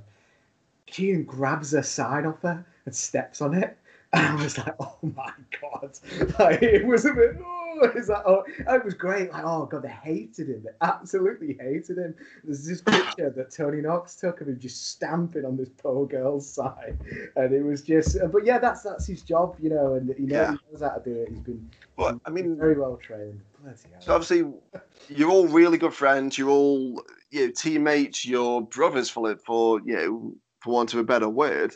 I 100%. can can you be objective with each other? So say if so obviously if we use you two as an example, obviously we'll we'll leave Keenan and Jack out of it for time being. So uh, obviously with you, Chris, um, if yeah, Ryan was doing something that really didn't make sense, it was kind of pissing you off, something like that. Could you be really honestly objective and say, mate, for me, please just take a little, take a second. We need to address this, or is is I? I'm trying to say is, are you too close to be that objective, or No, is we- there still that respect for it where you go, look, this doesn't make fucking sense. We need to stop this. So I think I, I- we can do it with all four of us, but especially for me and Ryan as well. And again, it comes back to this American football thing. Like there is the number of times having played American football beforehand where you, you like it, something works or it We lost him. I think we have lost him. No worries, but yeah, I suppose I'll pick up on that then. But like, uh, and that, I'm, I'm, I'm taking a print screen of the face that, that he's pulling on uh, on the screen in a minute because he's going to hate us for that. no, we, we, we're quite, we're, we're especially like Chris and I, we're, we're pretty good with that sort of thing. Like um, with with double teams that don't work or do work, and um, uh, Can you hear me? Oh, he's Yeah, back. I'm sorry, yeah, my connection dropped out for a second. I don't know why. We're, we're, Um, we're, we're, we're keeping that in, and we we got some uh, we got like some screenshots of your face because you pulls on your face. It was pretty fucking funny. I'm glad. I'm glad that was your amusement for all of you. Um, Go on, Ryan. I think Yes, Ryan, so- started. So. Yeah, Go on, you Ryan. Talk, you talk about football, mate. If something doesn't work, I was, just- so yeah. Uh, let me let me find a good spot to start from again. So yeah, so coming from football, um, where like if something's working or doesn't work, you have to have that honesty to be like, no, this isn't working. Let's do something else. And me and Ryan have like either through like our experiences when we're we're planning beforehand and we've said like, no, that's not going to work. This won't work for this reason. Or after a match where we've been like, you know what, that was a bit shit. Like we have the confidence to say like, no, it doesn't work. Let's not do that again. And I, like we, I think me and Ryan especially with each other, we have to. We are very aware that actually, in the grand scheme of things, we've not been wrestling that long. Um, so we understand that we are. There is a like a, a large degree of learning on the job on this, um, and you figure out like you have these like brilliant ideas that when you do them, you're like, no, that was crap. Don't ever do that again. Um, but we, we, yeah, we, we have we have had the conversations before, like and like and sometimes it does make like planning and stuff difficult because you get like I've had it before. I've had an idea in my head that I'm so fixated on. This is it, and it's the fucking mutts nuts. And then Ryan will say to me like, "No, it's shit because of this, this, and this." And I'm like, uh, uh, "Yeah, yeah, you're right." What stands out for me, I think, as well was, um, and, and as well, it was a real for me. The biggest learning curve was, and Coops always said it to me: is just because you can do something doesn't mean you should. You Yeah. Know? And I think we, uh, it was our Future Shock uh, debut uh, against Luke and Ethan, who were ridiculous, the ri- absolutely ridiculously good. And we went in and we had all these ideas and oh, I was going to do this like ridiculous flip or something, and you know, we'll do tandem deadlift power bombs, and we'll do all this, this, and this. And we didn't end up doing any of it, but we didn't need to. And you know, like, and they made a really good point, and they made us look like absolute monsters by the fact that we didn't do anything. You know, of, of selling the moves, of telling the story, and the, and the match ended up um, being quite well received. But we would have given away all, all these big moves for nothing essentially just you know like on, a- on, on, on a debut to say we could you know and you know we we we try and be a little bit more than you know of, of tell the story of, of the match of what we want to try and achieve and get the match over rather than Ryan's going to miss a moonsault or something I, don't know, I suppose it does always play, eh, especially with that, it does always play into always leaving wanting more. So there's maybe a bit of an air of that, perhaps. So if you want to give, yeah, put ten pounds of shit into a five pound bag, it's just not going to work. and it Well- depends on on your sort of opponent and things like that is and that's Yeah. something that I think we enjoy with the super athlete gimmick because we can be a bit more super athletic I suppose and do some things Oh, I like you've done. I like you've done. I mean, but you would be surprised. because I've been in this business since uh, May 2007, so you've gone past 13 years, and you'd be surprised how many tag teams you can look at them and think they're they're like like yourselves. They're closer than friends. They're they're like blood for all intents and purposes. They are brothers and all this sort of thing. And one of them will come up to you and they'll ask you at the match, and you say, "Look, you need to take this bit out. This doesn't make fucking sense, or this move looks shit, or his punches or his kicks, or use something that doesn't quite fit." And say, oh, "Okay, can you go and tell him because he's your partner?" I don't want to fucking tell him. I'm like, what? That The doesn't make fucking sense. Was was the parking situation in London where I lost my shit. That's the only That is- time where I proper lost my shit. That is the closest. So we were never Oh, God. closer to splitting as a tag team than this fucking London show. We were, driving again, Iron Fist, and uh, we were driving down trying to get parked at the venue, and it was a long drive as well, and um, we just couldn't get parked. And Chris was on like sat nav duties, and I'm driving. I was so stressed out. In the car for about five or six hours, and we just couldn't find somewhere to park. There was like diversions and roadworks and stuff like that, and he just kept ripping me. I was just like, I fucking hate London. It's awful. And he was just So like, oh, I, oh, best place on earth. It's fantastic. I'm a, I'm a London boy. I grew up in London, so I was dead excited to go back home. And like it was, so I, the sat nav had taken us through fucking Mordor and back just to Yeah. get to, just to get to London. And we were driving, and we finally found the venue, and we'd driven past, like we'd seen other talent from the show, like getting out of cars about a block away from the venue, and there was nothing left. And we'd gone round and round. It was a one-way system, and there was no parking. And the fines were like if you park here for more than one minute, you get a five hundred pound fine.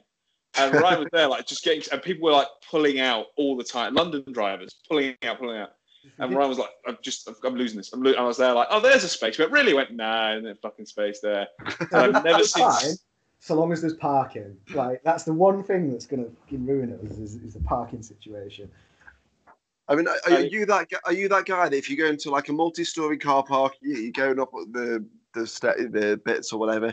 You, uh, do you like lose your shit if you go to pull in and there's like a Cinquecento parked behind a big car? No, because I Is that drive. so? Is that I, I drive an Aygo. It's me, me, me and Chris driving How- that car. We look like Bowser and Donkey Kong.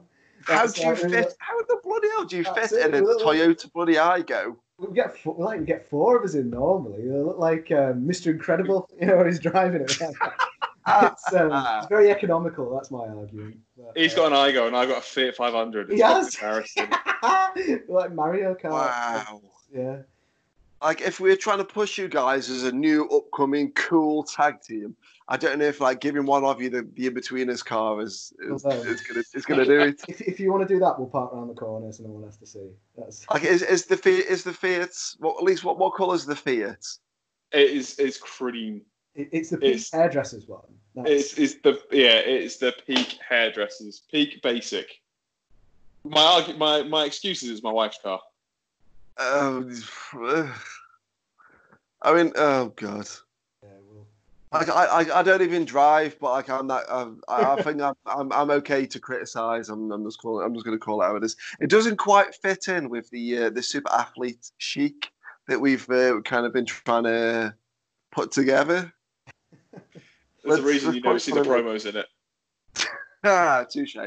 But before we do get onto the the- obviously talking about the future, which is uh, the super athletes, we've got another little game show segment, and usually for the past series we uh, I, I knocked up three envelopes. The guest picked A, B, or C, and they got to pick a random game out. Um, we could have cheated it and whatever, but I was like, no, no, we're going to write three one three games for each person, and they'll pick a random envelope. Now, for season three that we're starting with today, we're changing the rules up slightly because we've got you both on. You are, for all intents purposes, like an old married couple. I think when people listen to this back, it's fair to say you are like an old married couple. People can say that about me and my DJ Chris, me and Dave Delvecchio. I'm, I'm sensing a pattern. Maybe it's me. I don't fucking know. But you, if you're close to your friend, you, you will at some point be called each other's wives or old married couple, whatever. So on that basis, I want to do a round of Mister and Mister. If you both cool with that, Yeah, yeah, absolutely. let's let's do it. like I'm not gonna lie to you, right? I was um like I don't do many notes for this show. I I'd like to wing it. I mean, I like to wing live, yeah, which kind of explains why I'm in the shit that I'm in. But like, I was just about to no- uh, to nod off asleep, and I thought, oh, I'll write it in the morning. I'll come up with a game show for them. Just about to nod off, and something clicked in my head, like, oh, give me a fucking pen, give me a fucking pen. And I luckily I've got a notepad next to my desk, uh, next to my bed, and like woke myself up just to write down Mr. and Mrs. But obviously the S on the end of Mrs. is kind of in brackets. I started thinking of loads of questions I could ask you both that might embarrass you slightly. But I think we're going to all take it all in jest anyway. So Oh yeah, hundred percent. if you're both cool with this. So I'm going to ask you a question. You need to think about it. And then on the count of three, you're both going to either say, um, if you think it's you, say obviously uh, say your name. If you think it's the other, say say their name. And we're going to see if you both agree or if you disagree, or if you're willing to even chuck yourself under the bus. I'm sure we'll, we'll see that. Yeah, go on. Yeah, I'm in. Okay, so the two of you go out for a meal. Who is the most likely to not pick up that bill? You- you Ready? Countdown. Yeah, I'm Three. ready. Three, two, one. Chris. Anderson. Yeah, hundred percent me. I I will. So I, in fact, I will. I will argue this and say that I owe I owe Ryan a lot of meals um, through that. So I I will I would that would be my contestant. But on previous form, I think we've we've bought gear tag team gear twice now. I think. And both times Ryan's had to foot the bill, and I've paid him back very slowly. And I probably owe him money still for gear, which I apologise for, and we'll pay it back at some point.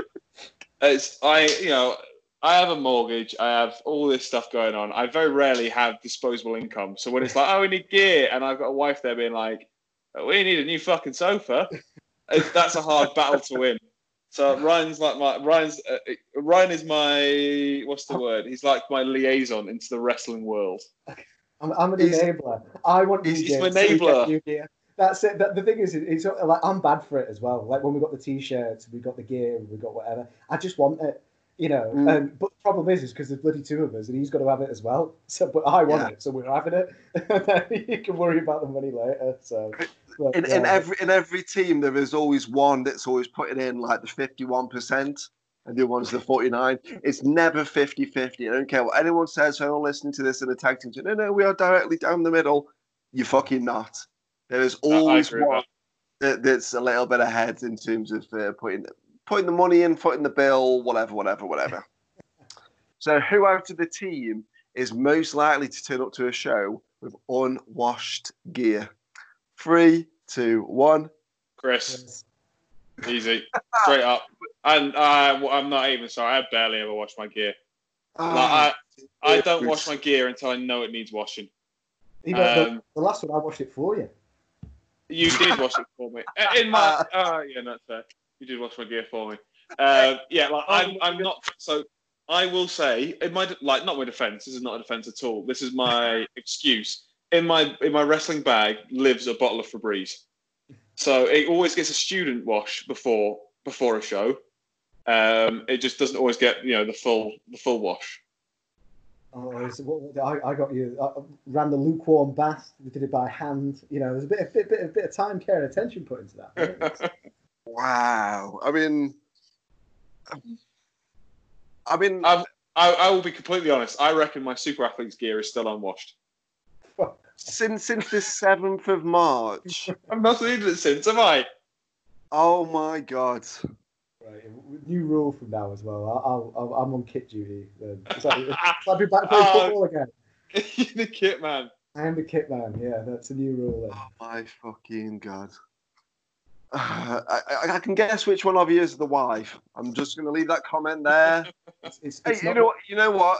Like, it's not a bad thing. Like, I had um, um, our, our announcer, Mr. Daniel Terry. He, he lived. He ended up living with me for the best part of six months, and I was the moaniest housewife to him ever. He'd sit in his room playing Dungeons and Dragons. He's got loads of like twenty-sided dice and all this crazy shit, and I'd be sat in like the living room, like banging on the ceiling above, saying, "You're not putting your washing in." So I get it. I get it. I get it. I get it. It's, it's not what Uh, he said, Chris, it's how he said it. You know. oh my fucking god! Right, a couple more, couple more. Yeah, go on, go on. So either as Synergy or the Super Athletes, you get your debut in WWE, and they happen to have brought in the Steiner brothers for you to go against. The Steiners are going over, and they uh, ask you to, who are they pinning? So, out of your opinions, who's going to uh, take the bullet for this one? Three, two, one. Ryan, Absolutely. easiest. That's Oh, the easiest question I've ever asked. Yeah. I, I'd pay them for the Frankensteiner, honestly. That's, in all seriousness, Wow. they are probably the best. Well, it's between them and the Road Warriors, in my opinion, would be the best tag team ever. Obviously, American males are, are outside of this, but uh, but yeah, it's between the, the Steiner brothers and, and the Road Warriors. And like, I'm sure everybody knows, I'm probably Scott Steiner's biggest fan. I think he's incredible. He's hilarious. Um, so yeah, 100%. If it wants to be the Steiner eyes and the screwdriver, I'm having that. Yeah, take that, take that move, take that pin. I'm going to Amazing. put this out there. Ryan has a picture of Scott Steiner on his bedside table. Tell me I'm lying. There's a story about that. There's a. There's, Uh, there's- is it, am I lying? Am I lying? it's, Um, it's, is there- it's in the drawer. It's in the drawer. It's, it's oh yeah, of course it is. Yeah, it's in the face it- down. You don't. Is, is it is it laminated? okay, but it's framed. Uh, that was my secret My Santa God. present. That was my secret Santa present. Um, and yeah, so that lives in my in my bedside table drawer. It, it, it doesn't it doesn't come out, but it, I just know it's there. Do, do you kiss it before you drop off asleep? Like little, mwah, little night night, Scotty. Yeah, just, No, like, no, no. just just like a little candle next to it. I mean, no, no. Oh my fucking god! Right, we, we, we, we've got two more. We, we're going to get through them. We are going to get through them. Oh my fucking god! So nice, not easy one. Then we'll, we'll, we'll do the, the last one, which is a bit mean of me, but it is what it is. Which is more important? So it's not a picking each other, but which is more important? Is it the tan or the scran? Three, two, one. Scran. Well played. Yeah, Well played. yoked. well done. And last but not least, you have you have been told that Synergy has to become a trio. Has to become a trio. Oh, oh Yeah, I am I am going there. Oh no. And you are only allowed to keep either Jack or Keenan. no! No! You can only keep one. You can't trade yourself out. Oh yeah, I'm playing that card I'll tonight, mate. I was going to pick me. I was like, I'll go. I ain't got many years left in me. I'll be injured for too long. Fuck. You, you can you can show a little bit of mercy and say and think of which one of those guys would do better as singles, not which do you need more in the trios. That's a bit more merciful. If Right, what- yeah, I'm Are- are ready. you- Are you asking who we keep or who who's who's, Who's chopped? Who's gone? Also, if we get rid, can we do that thing like where Batista li- lifts the little your- thumbs up, yeah, thumbs yeah, down. Yeah, yeah, That's it. So who, who am I? Who am I? Electric chair dropping? Can I say Romans didn't do that? They didn't have a thumbs down. That's complete bollocks. No, they, had no, an yeah. they had an up and a to the Uh, side. yeah, that's, that's fucking it. It. Um, so on the count of three, you're going to tell me, kind of like Big Brother, who who you who you fucking evicted. Who's evicted? So it's, it's Yeah. either Jack or it's Keenan. Now they might listen to this podcast. They might not listen to this podcast. It probably will. We talked about it. I did. I did say I wouldn't cost you bookings. I didn't say I wouldn't cost you friends. So uh, on the count of three, it's either Jack or Keenan. Three, two, one. Keenan. And for me, the reason being is he- Okay. he, absolutely doesn't beat us. You know, No. I'm not saying that Jack does, but he's, um, you know, like the stuff that he's doing down in London and the caliber of people that he's working with and training with. Like he'll he'll be doing this long after Chris has settled down with little baby Troy. You know, yes. Yeah, uh, 100, 100, percent. Like if he, like even if he never, if he just stayed in London the whole time, like that was, and for whatever reason he set up base camp in London and just worked out in London, he would, he will fucking surpass myself and Ryan in no time, regardless of anything else. Like it's just some of the some of the matches he sends us, some of the shit we see from his training and stuff like that. The guy's nuts, just Yeah. nuts, nuts, nuts. Good. Um, what I would say though is Keenan, please don't leave because Yeah, we do intend. To, we really want to ride your coattails for as long as possible. um, and uh, I, you know, I'm hoping I can pay off my mortgage on the back of you. So just you know, keep that in mind. Now, um, I, I've got to say, I didn't think of all these questions. Uh, I've got a good friend of mine, a girl named Callie, kind of came up with a few questions. Now, she's been to a few shows, but she was a bit uncertain of who the super athletes were. But I explained to her the old the idea of Mr. and Mrs. And her exact comment, and when she listens to this, she might send me a text calling me a dickhead.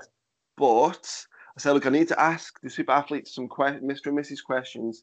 Can you give me some examples? Because I've got a few, but I want a few outsiders. Her exact text read, are they the clap, clap, hiss guys, or are they the little purple brothers? I love that. I love that. The little purple brothers. So again, Little Draper, Draper Brothers. brothers, if you listen to this, apologies, that that's not on me. That ain't on me. um, Uh, I'm stealing that for a promo.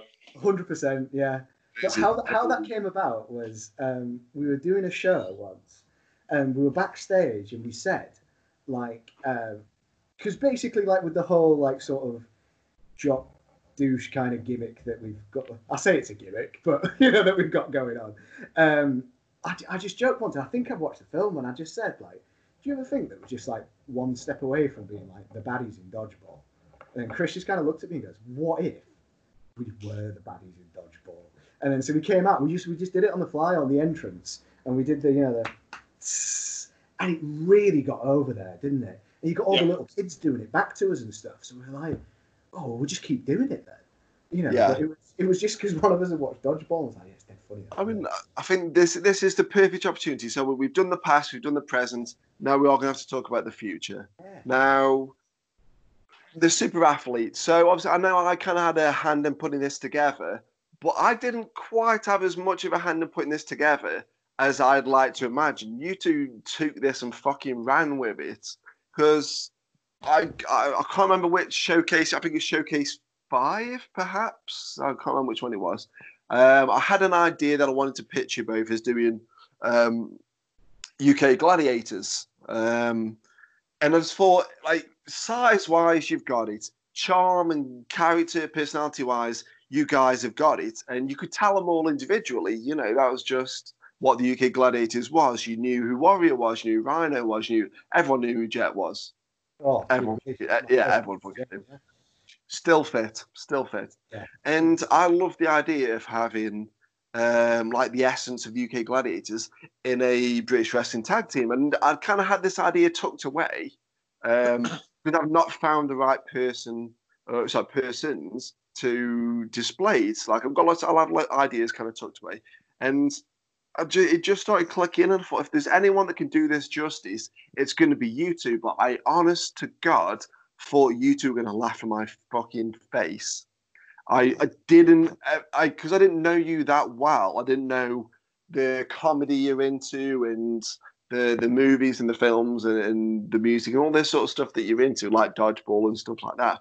So I remember kind of taking you to one side and we sat down and I was a bit nervous because I'm not going to lie to you, you guys probably outweigh me three to one. so it's a bit intimidating. Even though I'm a promoter, I'm still in the right mind of if I pitch them something bad, they could pretty much kill me and there's not too much I could do about it. So there's, there's, there's, always, there's always an air. I know it sounds stupid, but there's always an air of that. So I'm sat, I'm sat know, with you, and you two are sat in the ring. I'm sat in a chair, and I'm trying to find a way to explain it, and I'm trying to like read you. Um, I'm trying to like look at your facial expressions to see if you're going to go, um, yeah, we'll give that a go with the voice that goes up. Whereas really, you don't want to fucking do it. You just don't want to upset my feelings. You, know, I get, I get that a lot. I'll pitch ideas and just part and parcel of being a promoter. Says what it is. So I'm sat and I won't, I, I can't forget this. I've got the picture up on my phone of um, it's like a UK Gladiators uh, roster picture, and I'm fanning around. I look, I'm just going to come out with it. What I want to do is a UK Gladiators kind of deal, and I turned my phone around and showed you both, and your eyes, both of your eyes, went fucking massive. They were like tea saucers, like bright white eyes, and I didn't know which way to take it. I'm thinking, oh shit, I've upset them and this is at the start of the show. I've got to spend a good three, four hours with these guys, so I, I didn't know what to do. And you guys just cut me off, just went, oh, "Blade and laser," and now I didn't know what blade and laser meant. Like, I mean, I've seen dodgeball, but it, it wasn't. It didn't really do all that much for me. Yeah. Um. So like, it's weird because it feels like you guys had already had an idea to do something like this anyway and then it just it's one of those like Chris said, you know, don't believe in fate.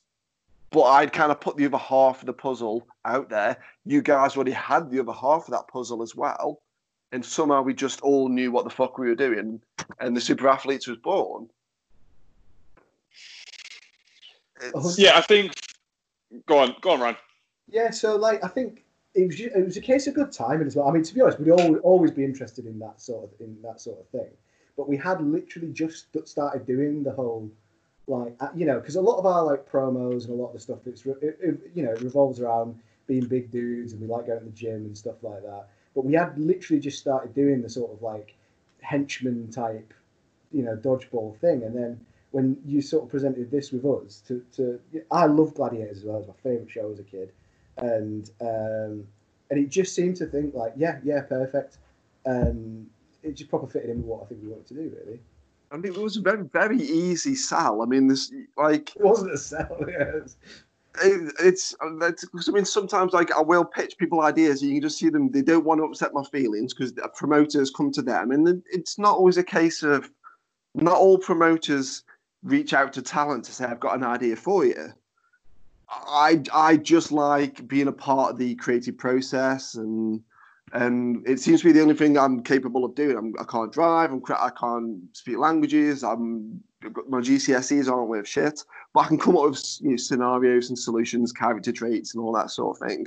So I always want to pitch them to people, and sometimes it's like they go, "Yeah, that ain't for me, mate. Fuck that." And then it just seemed to be such an easy transition into I don't want to. It's not about I don't want synergy. That that was the hardest thing for me when people were talking about, oh, have you seen synergy? Yeah, we've got them on our show, but they're not synergy. It was more I see Keenan as a really cocky face. I've got another idea in the back of my head for Jack. So the four of you won't necessarily be together. So I want something new that just you two can do. And then if we include in it uh, down the line, that's cool. But I kind of want to this is going to sound bad.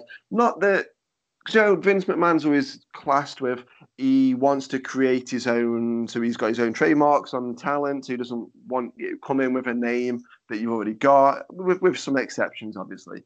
Um, but I think it's not necessarily always that. I think it's maybe a case of if you go to anywhere up and down the country, chances are you can see such and such NXT UK talent. You can see this team, this this this girl, this guy, whatever. Nothing's really unique anymore, especially with social media. You can find out all the shows in your area. You can go to any one, any number of them. I wanted something unique, and we're coming up with a brand new spanking idea, focusing more on that gladiators, focusing more on the dodgeball, focusing more on, on a bit more gym Jock douchebag. I think we had something unique that no one else could see anywhere else. What I was very uneasy with, yeah, because synergy works. There's no two ways about it. Synergy fucking works.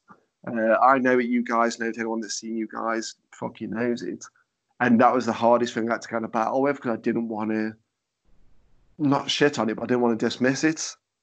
But so I in, think- in sorry, so in terms of like putting obviously the super athletes together, and uh, were you guys okay with this? Were you were you excited to have another string to your bow? Because it wasn't erasing synergy; it was adding something to your repertoire. It was giving you something additional. I think yeah, I think so. Me and Ryan have, have spoken about this quite a lot. I think one of the things that I I and I would say for Ryan as well that we really pride ourselves on is we feel that we can do whatever the job whatever job the promoter wants us to do. So like I for me personally, the way I view wrestling is that we are we're there as entertainers. That is our job to entertain the crowd. Now whatever role that needs to be, it will be. If that needs to be that we are uh, like we said, like the the the dumb, cocky, jock, Healy types, and that's what we'll do. If we need to be like the the serious muscle um, kind of baddies, we'll do that. If we need to be like the uh, like the cocky powerhouses that we are at Manchester Pro Wrestling, for example, we can do that. And we're um, well before lockdown started, we were also starting to do kind of more things where we were going kind of face in some places, and we felt very confident in doing that. Like our our our philosophy when we're working with companies has always been we will solve the promoter's problem. So if, pro- Yeah. if we go to promoter and they they in their opinion if they feel like they have what they need out of big guys out of big powerhouse guys and they don't see a role for us that's absolutely fucking fine. 100% because you don't need us so don't use us like don't don't use us like don't don't force us into don't force us into a hole we don't fit in like this is what we are whatever you need out of a big guy pairing, me and Ryan feel we can fit that. If you don't need us, absolutely fucking fine. So when you came to us and said like, "Oh, we've got this. I've got this idea. It's essentially essentially gladiators in wrestling." I think in my mind, I was like, "Fucking yes, we can get we can do that. We can get that over." And that is like that was the the need that you had, and I was 170 fucking three percent confident that me and Ryan could absolutely pull that off and excel in it. Which that's what- after after one appearance, I feel like we've done well so far. and, and that's the thing is is it's, it's about re, it's about understanding you know uh, the, the the promoter and understanding the promotion as well Yeah. so like you know we, we don't feel we're we're we're above sort of doing like so we did the we did the battle sticks comedy spot and it was it was good. Yeah. it was funny you know like and the crowd loved it. But would that be um, something that we'd probably do you know in, in a serious tag match at Future Shock? Of course it isn't you know but um, I think just expanding on what Chris kind of said is like, yeah, if, if you know, if you're, um, I think a- a problem is, is I think you've actually said it to us before, Phil, is that some people say like, oh, I work heel and face, I'm a flyer, and I do strong style, and I do this, and I do that, and I do that. I think like we, we I, I, I feel we're more than just, you know, two two big lumps that do suplexes, whatever. You know, like we, we, you know, we, we put an awful lot of time in outside of wrestling and put the Yeah. work in and and you know, like we can, you know, hence the super athlete gimmick. We can do certain things that you would maybe wouldn't be, uh, expect us uh, to sort of be able to do. Uh, but equally, as, as we sort of found out, like you know, the matches at Future Shock, you know, like it, it's about understanding what what that crowd want and what that and what that match is, is all about. Um, so so we, we you know we are versatile to a point. We're on a spectrum of being super serious, enforcer, heels, whatever, to you know goofy comedy faces. We're on that spectrum. Equally, if you want to book uh, a high flying, um, you know, young tag team, and that's probably not us. So we wouldn't try and, and sort of take that spot and, and, and lie and say to you that this is something that we're capable of. Equally, if Yeah. you're wanting a sort of super technical, uh, that's that's Jack's bag. You know, that's you know get him along for that. That's probably not um, uh, something that we that we'd be doing together. So yeah, it, that, that that's it really. Is that um, s- s- solving a promoter's problem um, and not trying to pretend you're something that you that you're not. I suppose. Yeah, Yeah. because I, I I don't like names wise. Like for yourself, obviously, Beast and Destroyer. We went back and forwards a lot because we had to make sure that not only did any did any of those names not be used in wrestling, which trying to find you in, in social media and uh, all this sort of stuff, your names haven't been used already is fucking difficult. And we had to make sure that no gladiators, not just the UK, but no Australia, no uh, American, all these different like variations of gladiators, they hadn't used them. So we kind of went back and forth, backwards and forwards on that for, for ages. I I don't actually know where the super athlete's name actually came from because I know we talked about a couple, and I don't remember which of the two of you said gladiators. Which at first, yeah. at first I thought that sounded like a. I'm going to pick my words very fucking carefully. I, it sounds like a club in Soho. you should you should see our DMs. Yeah. like, where did the super athletes come from? Because I, I know that was like the last note No. it got left on. I was like, yeah, Yeah. maybe gladiators. Then from nowhere, this is what we're doing. Because you actually didn't say, is this okay? You said, we're going to be the super athletes. And I was like, okay, cool. They've taken charge. They must have done um, some like research on it. They know it's not out there already. They, they've decided, fuck it, yeah, we'll go with that.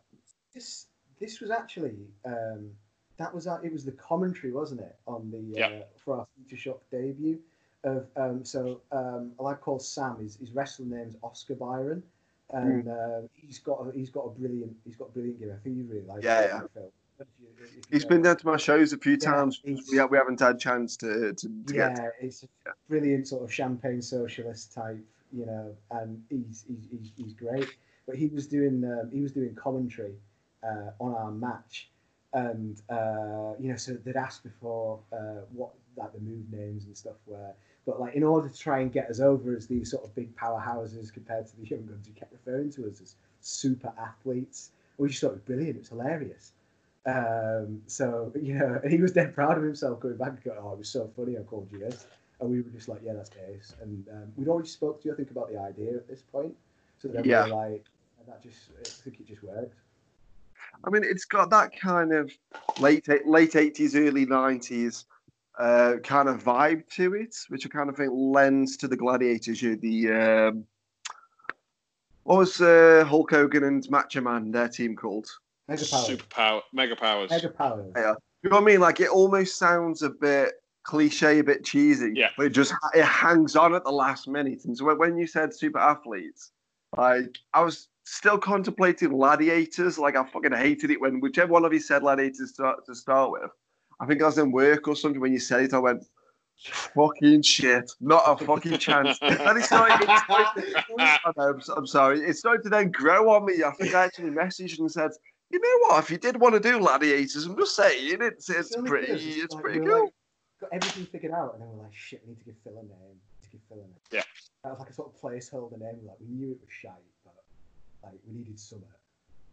I think like gladiators, it's that thing where it's got that instant. Oh, I see what you've done. That, that, that that's good. It's got that instant funniness. I think that will deteriorate over time. Where super super athletes will kind of stick at that certain point. It's just got a quality to it. I think we made the right. Well, you made the right decision. It's it's you know it's your team. It was your it was your decision. Uh, I think in, in the end you did make the right decision. Super athletes definitely definitely works. Uh, yeah, it's, it's it's always quite ironic as well when no one sees me doing cardio drills at training, so they don't actually know that it's all a, it's all a sham, and I am not athletic in the slightest. I'll let Ryan do all the cool stuff. I'll just give the crowd some shit. It's just like I'm because I know we're coming up on, on the top side of sort of two hours. I've got to hit on this before we before we sign off. Now, what you've just said there, I wish to God more people understood that. Like, like you can do a suplex. Ryan can do a suplex. I can do it. Even me can do a suplex. My DJ Chris can do a suplex. Now, varying degrees of um, how good they look, and obviously depending on all our sizes, whatever. But in terms of the move, we can each do that move. We, but it's how we present it that I think makes wrestling uh, the, the best thing in the world. And I think not enough people focus on being able to find their voice and to to talk. They just want, oh, I want to get the moves, I want to get the moves, I want, I want to do strong style, I want to do kicks. Well, uh, who are you? You're just some dude that can do kicks and playing gear with no personality. There's a reason why Hulk Hogan's a multi, multi, multi, multi millionaire, and John Cena, multi, multi, multi millionaire. Not necessarily the best technical wizards. Characters will always get over. Fun will always get over. Chances are, if you've got a like, there'll be a pub or something that you've either got or been to in your younger years. There's a bit of a shithole, but a, it was a good laugh. So it kind of holds that memory in your heart. It doesn't have to have the best drinks. There'll be an Alsatian in the corner sipping a pint. There'll be a barmaid with, with like STD in, in a lip. It's characters. I know that's fucking weird to say, especially on a podcast, but it's characters. And if it was just a plain old pub smelling of disinfectant because they're really cold and clinical and professional, it wouldn't be fun anymore. And wrestling's meant to be fun. And I wish more people took that stance of learning how to talk, learning how to find their voice, learning how to talk to a crowd. Because some people, it's like pulling teeth. And they could have been in this business 5, 10, 15, 20 plus years. And they'll, they'll, just, they'll give nothing more to the crowd other than, you shut up.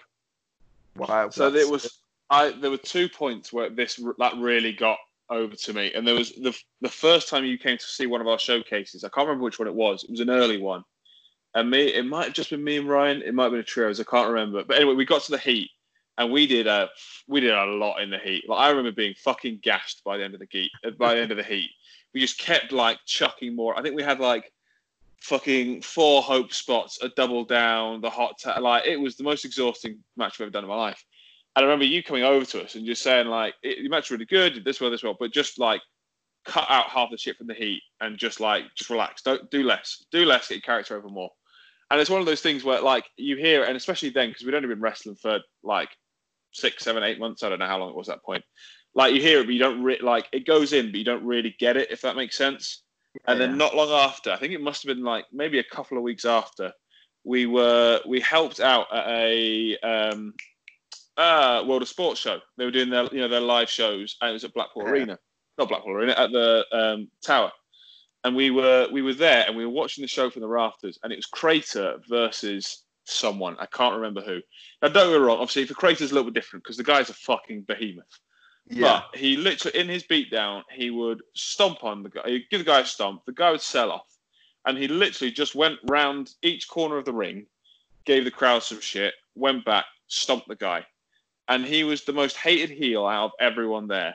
And like there was some fucking talent on that show. There was you know, like I remember Sha Samuels was there.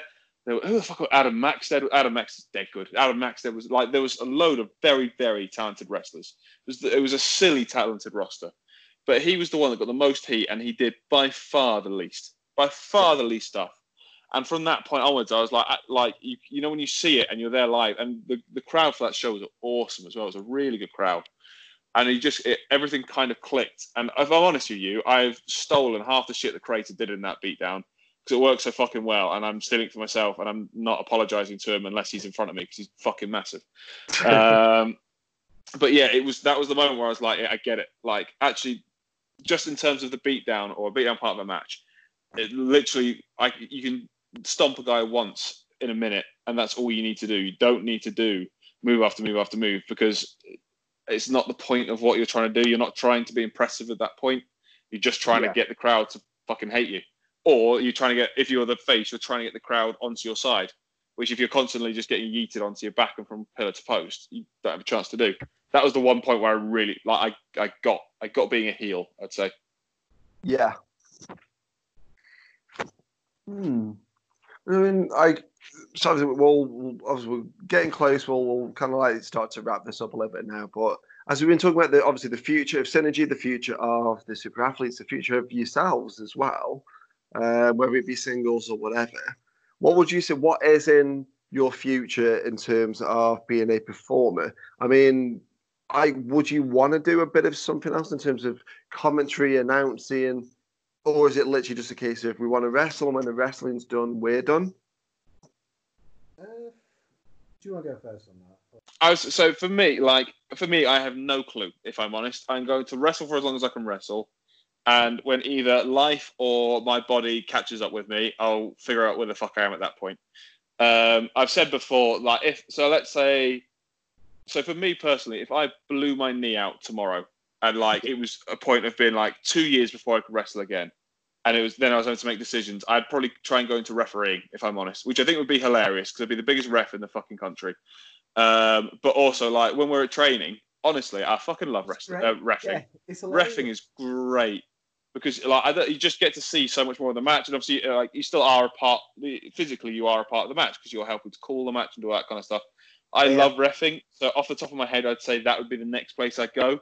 Uh, but I, to be honest with you, I, I'm not even considering that shit. I'm just going to wrestle for as long as I can wrestle and get as much done and get as far as I can from there. Um, well, I say I am. I'm going to cling on to Ryan, Jackson, Keenan's coattails for as long as I can do it. Hope that I manage to blag myself somewhere. I think that's the thing is um, I know this whole you know the lockdown and the uh, the situation's not come at time for anyone. Um, it was just a little bit of a shame for us because we had a lot of new promotions that we were going to um, start working at as well. Uh, that Yeah. we were really looking forward to. And the other thing that we were um, uh, that we're looking forward to is we've never worked um, as as faces as a team as well. There's a couple of places where we were looking at working face as well, and we'd we've planned like the absolute mother of all hot tags, haven't we? It's going to be. really- when we finally get to do it, it's absolutely awesome. I can't wait to do it. So um, it's just it was a bit of a shame because it felt like we are getting a little bit of momentum. I know it feels like that for everyone um, of, of working in some new places and stuff like that, and that, that we were looking forward to. So I, I, don't know. I guess in the in in, in the immediate future, you know, we just want to wrestle in as many places as we can um, and have as much fun as we can. Like I- I think that's that's the viewpoint we take because you know, we spent a lot of years playing sports. As, as Chris said, you know, we're not we're not 17. Unfortunately, I wish I, I wish I did get into it when I was 17. So that we just kind of take every every every match as it comes. And I know it sounds a little bit corny, but you know, we don't know when we'll we'll, we'll do it again. You know, like Yeah. You know, I, that was a wake up call for me. That time I botched that backflip off you, and nearly broke my knee. And I thought, like, shit, you know, I, I, I'm done. You know, that that could have done me that. So like, it's just a case of appreciating each match um, and, and enjoying it. So you know, where, where, wherever we can wrestle and whoever we can wrestle, we just, we just Yeah. enjoy. I mean, I, I think, uh, I think a lot of people. I mean, you, what you see, been in this business for what three years, there or thereabouts. Started training Yeah. three years ago. Yeah, so we'll, we'll say sort of three. I think again, I'm, I'm gonna have to blow some smoke up your ass, and uh, apologies if you get a bit red in the face or whatever. I wish a lot of people would be that kind of humble. Now, I'm not gonna name names. I'd fucking love to because this really fucking wound me up. I was on a show up north, and there was some silliness going on in the ring. There was like some guys wrestling in onesies. Now the crowd were fucking loving it, like they couldn't get enough. Now, for me, that's all I need to know as a promoter, as a performer. If the crowd are into it, they've paid to, to, to come in. And if the crowd are responding, that's all I need to know. And I stood on stage and with, I think I was with Ryan Might and a couple other people. And there was a tag team there. Again, I won't name them, but they were quite sort of youngish guys.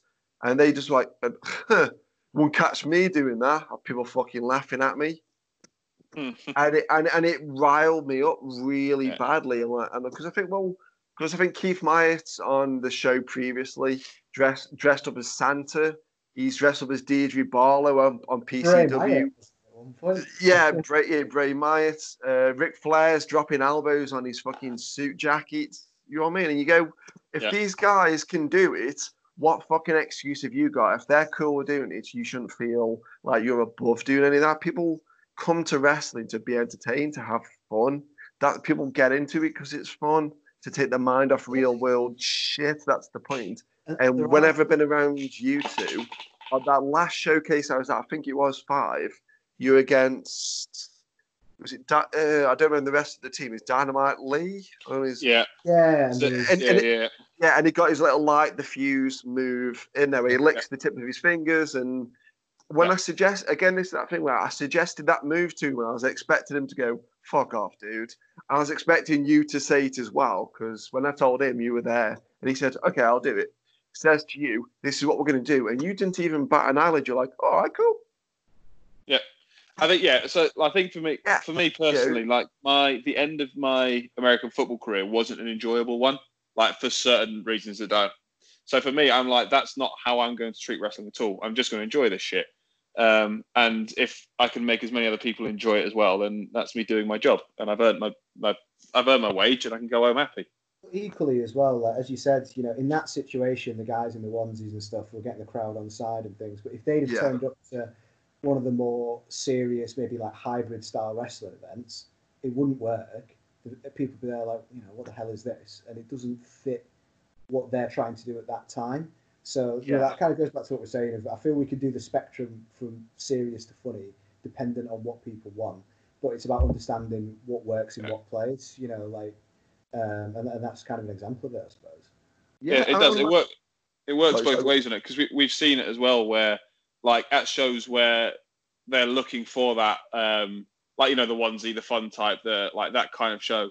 We you know we've seen people put on like big daft like indie hybrid matches, and it just the crowd doesn't react to it because that's not what they're looking for, and that's that's fine. That's if if the crowd if that's what the crowd wants, then give them that, and everyone's fucking happy. And if the crowd wants hybrid style strong style, all that kind of thing, then do that because that's what the crowd wants, and everyone gets their money's worth. Everyone's happy. Everyone, like we said, escapes reality for a little bit.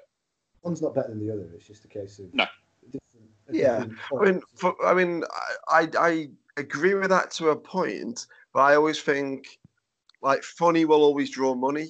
That's what I've always kind of said. Like I went to a fight, uh, Fight Club Pro show, and seven of the matches were all strong style, and there was one match with uh, Session Martina, yeah, and she was doing, like a wombstone pile Yeah. drive where she puts opponent's head in a, in a gear, and the crowd ate that shit up like you wouldn't like. And I, even I was just like going, "This is fucking amazing." I think you could still you could still do variation.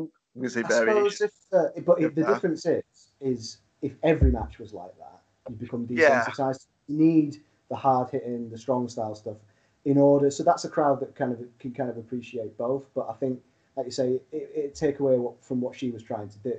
If Yeah. other people try to present that as well, I suppose. So just having a bit Re- of everything. rest- rest- wrestling's a buffet. You want a bit of everything, don't you? That's I think yeah. 100%.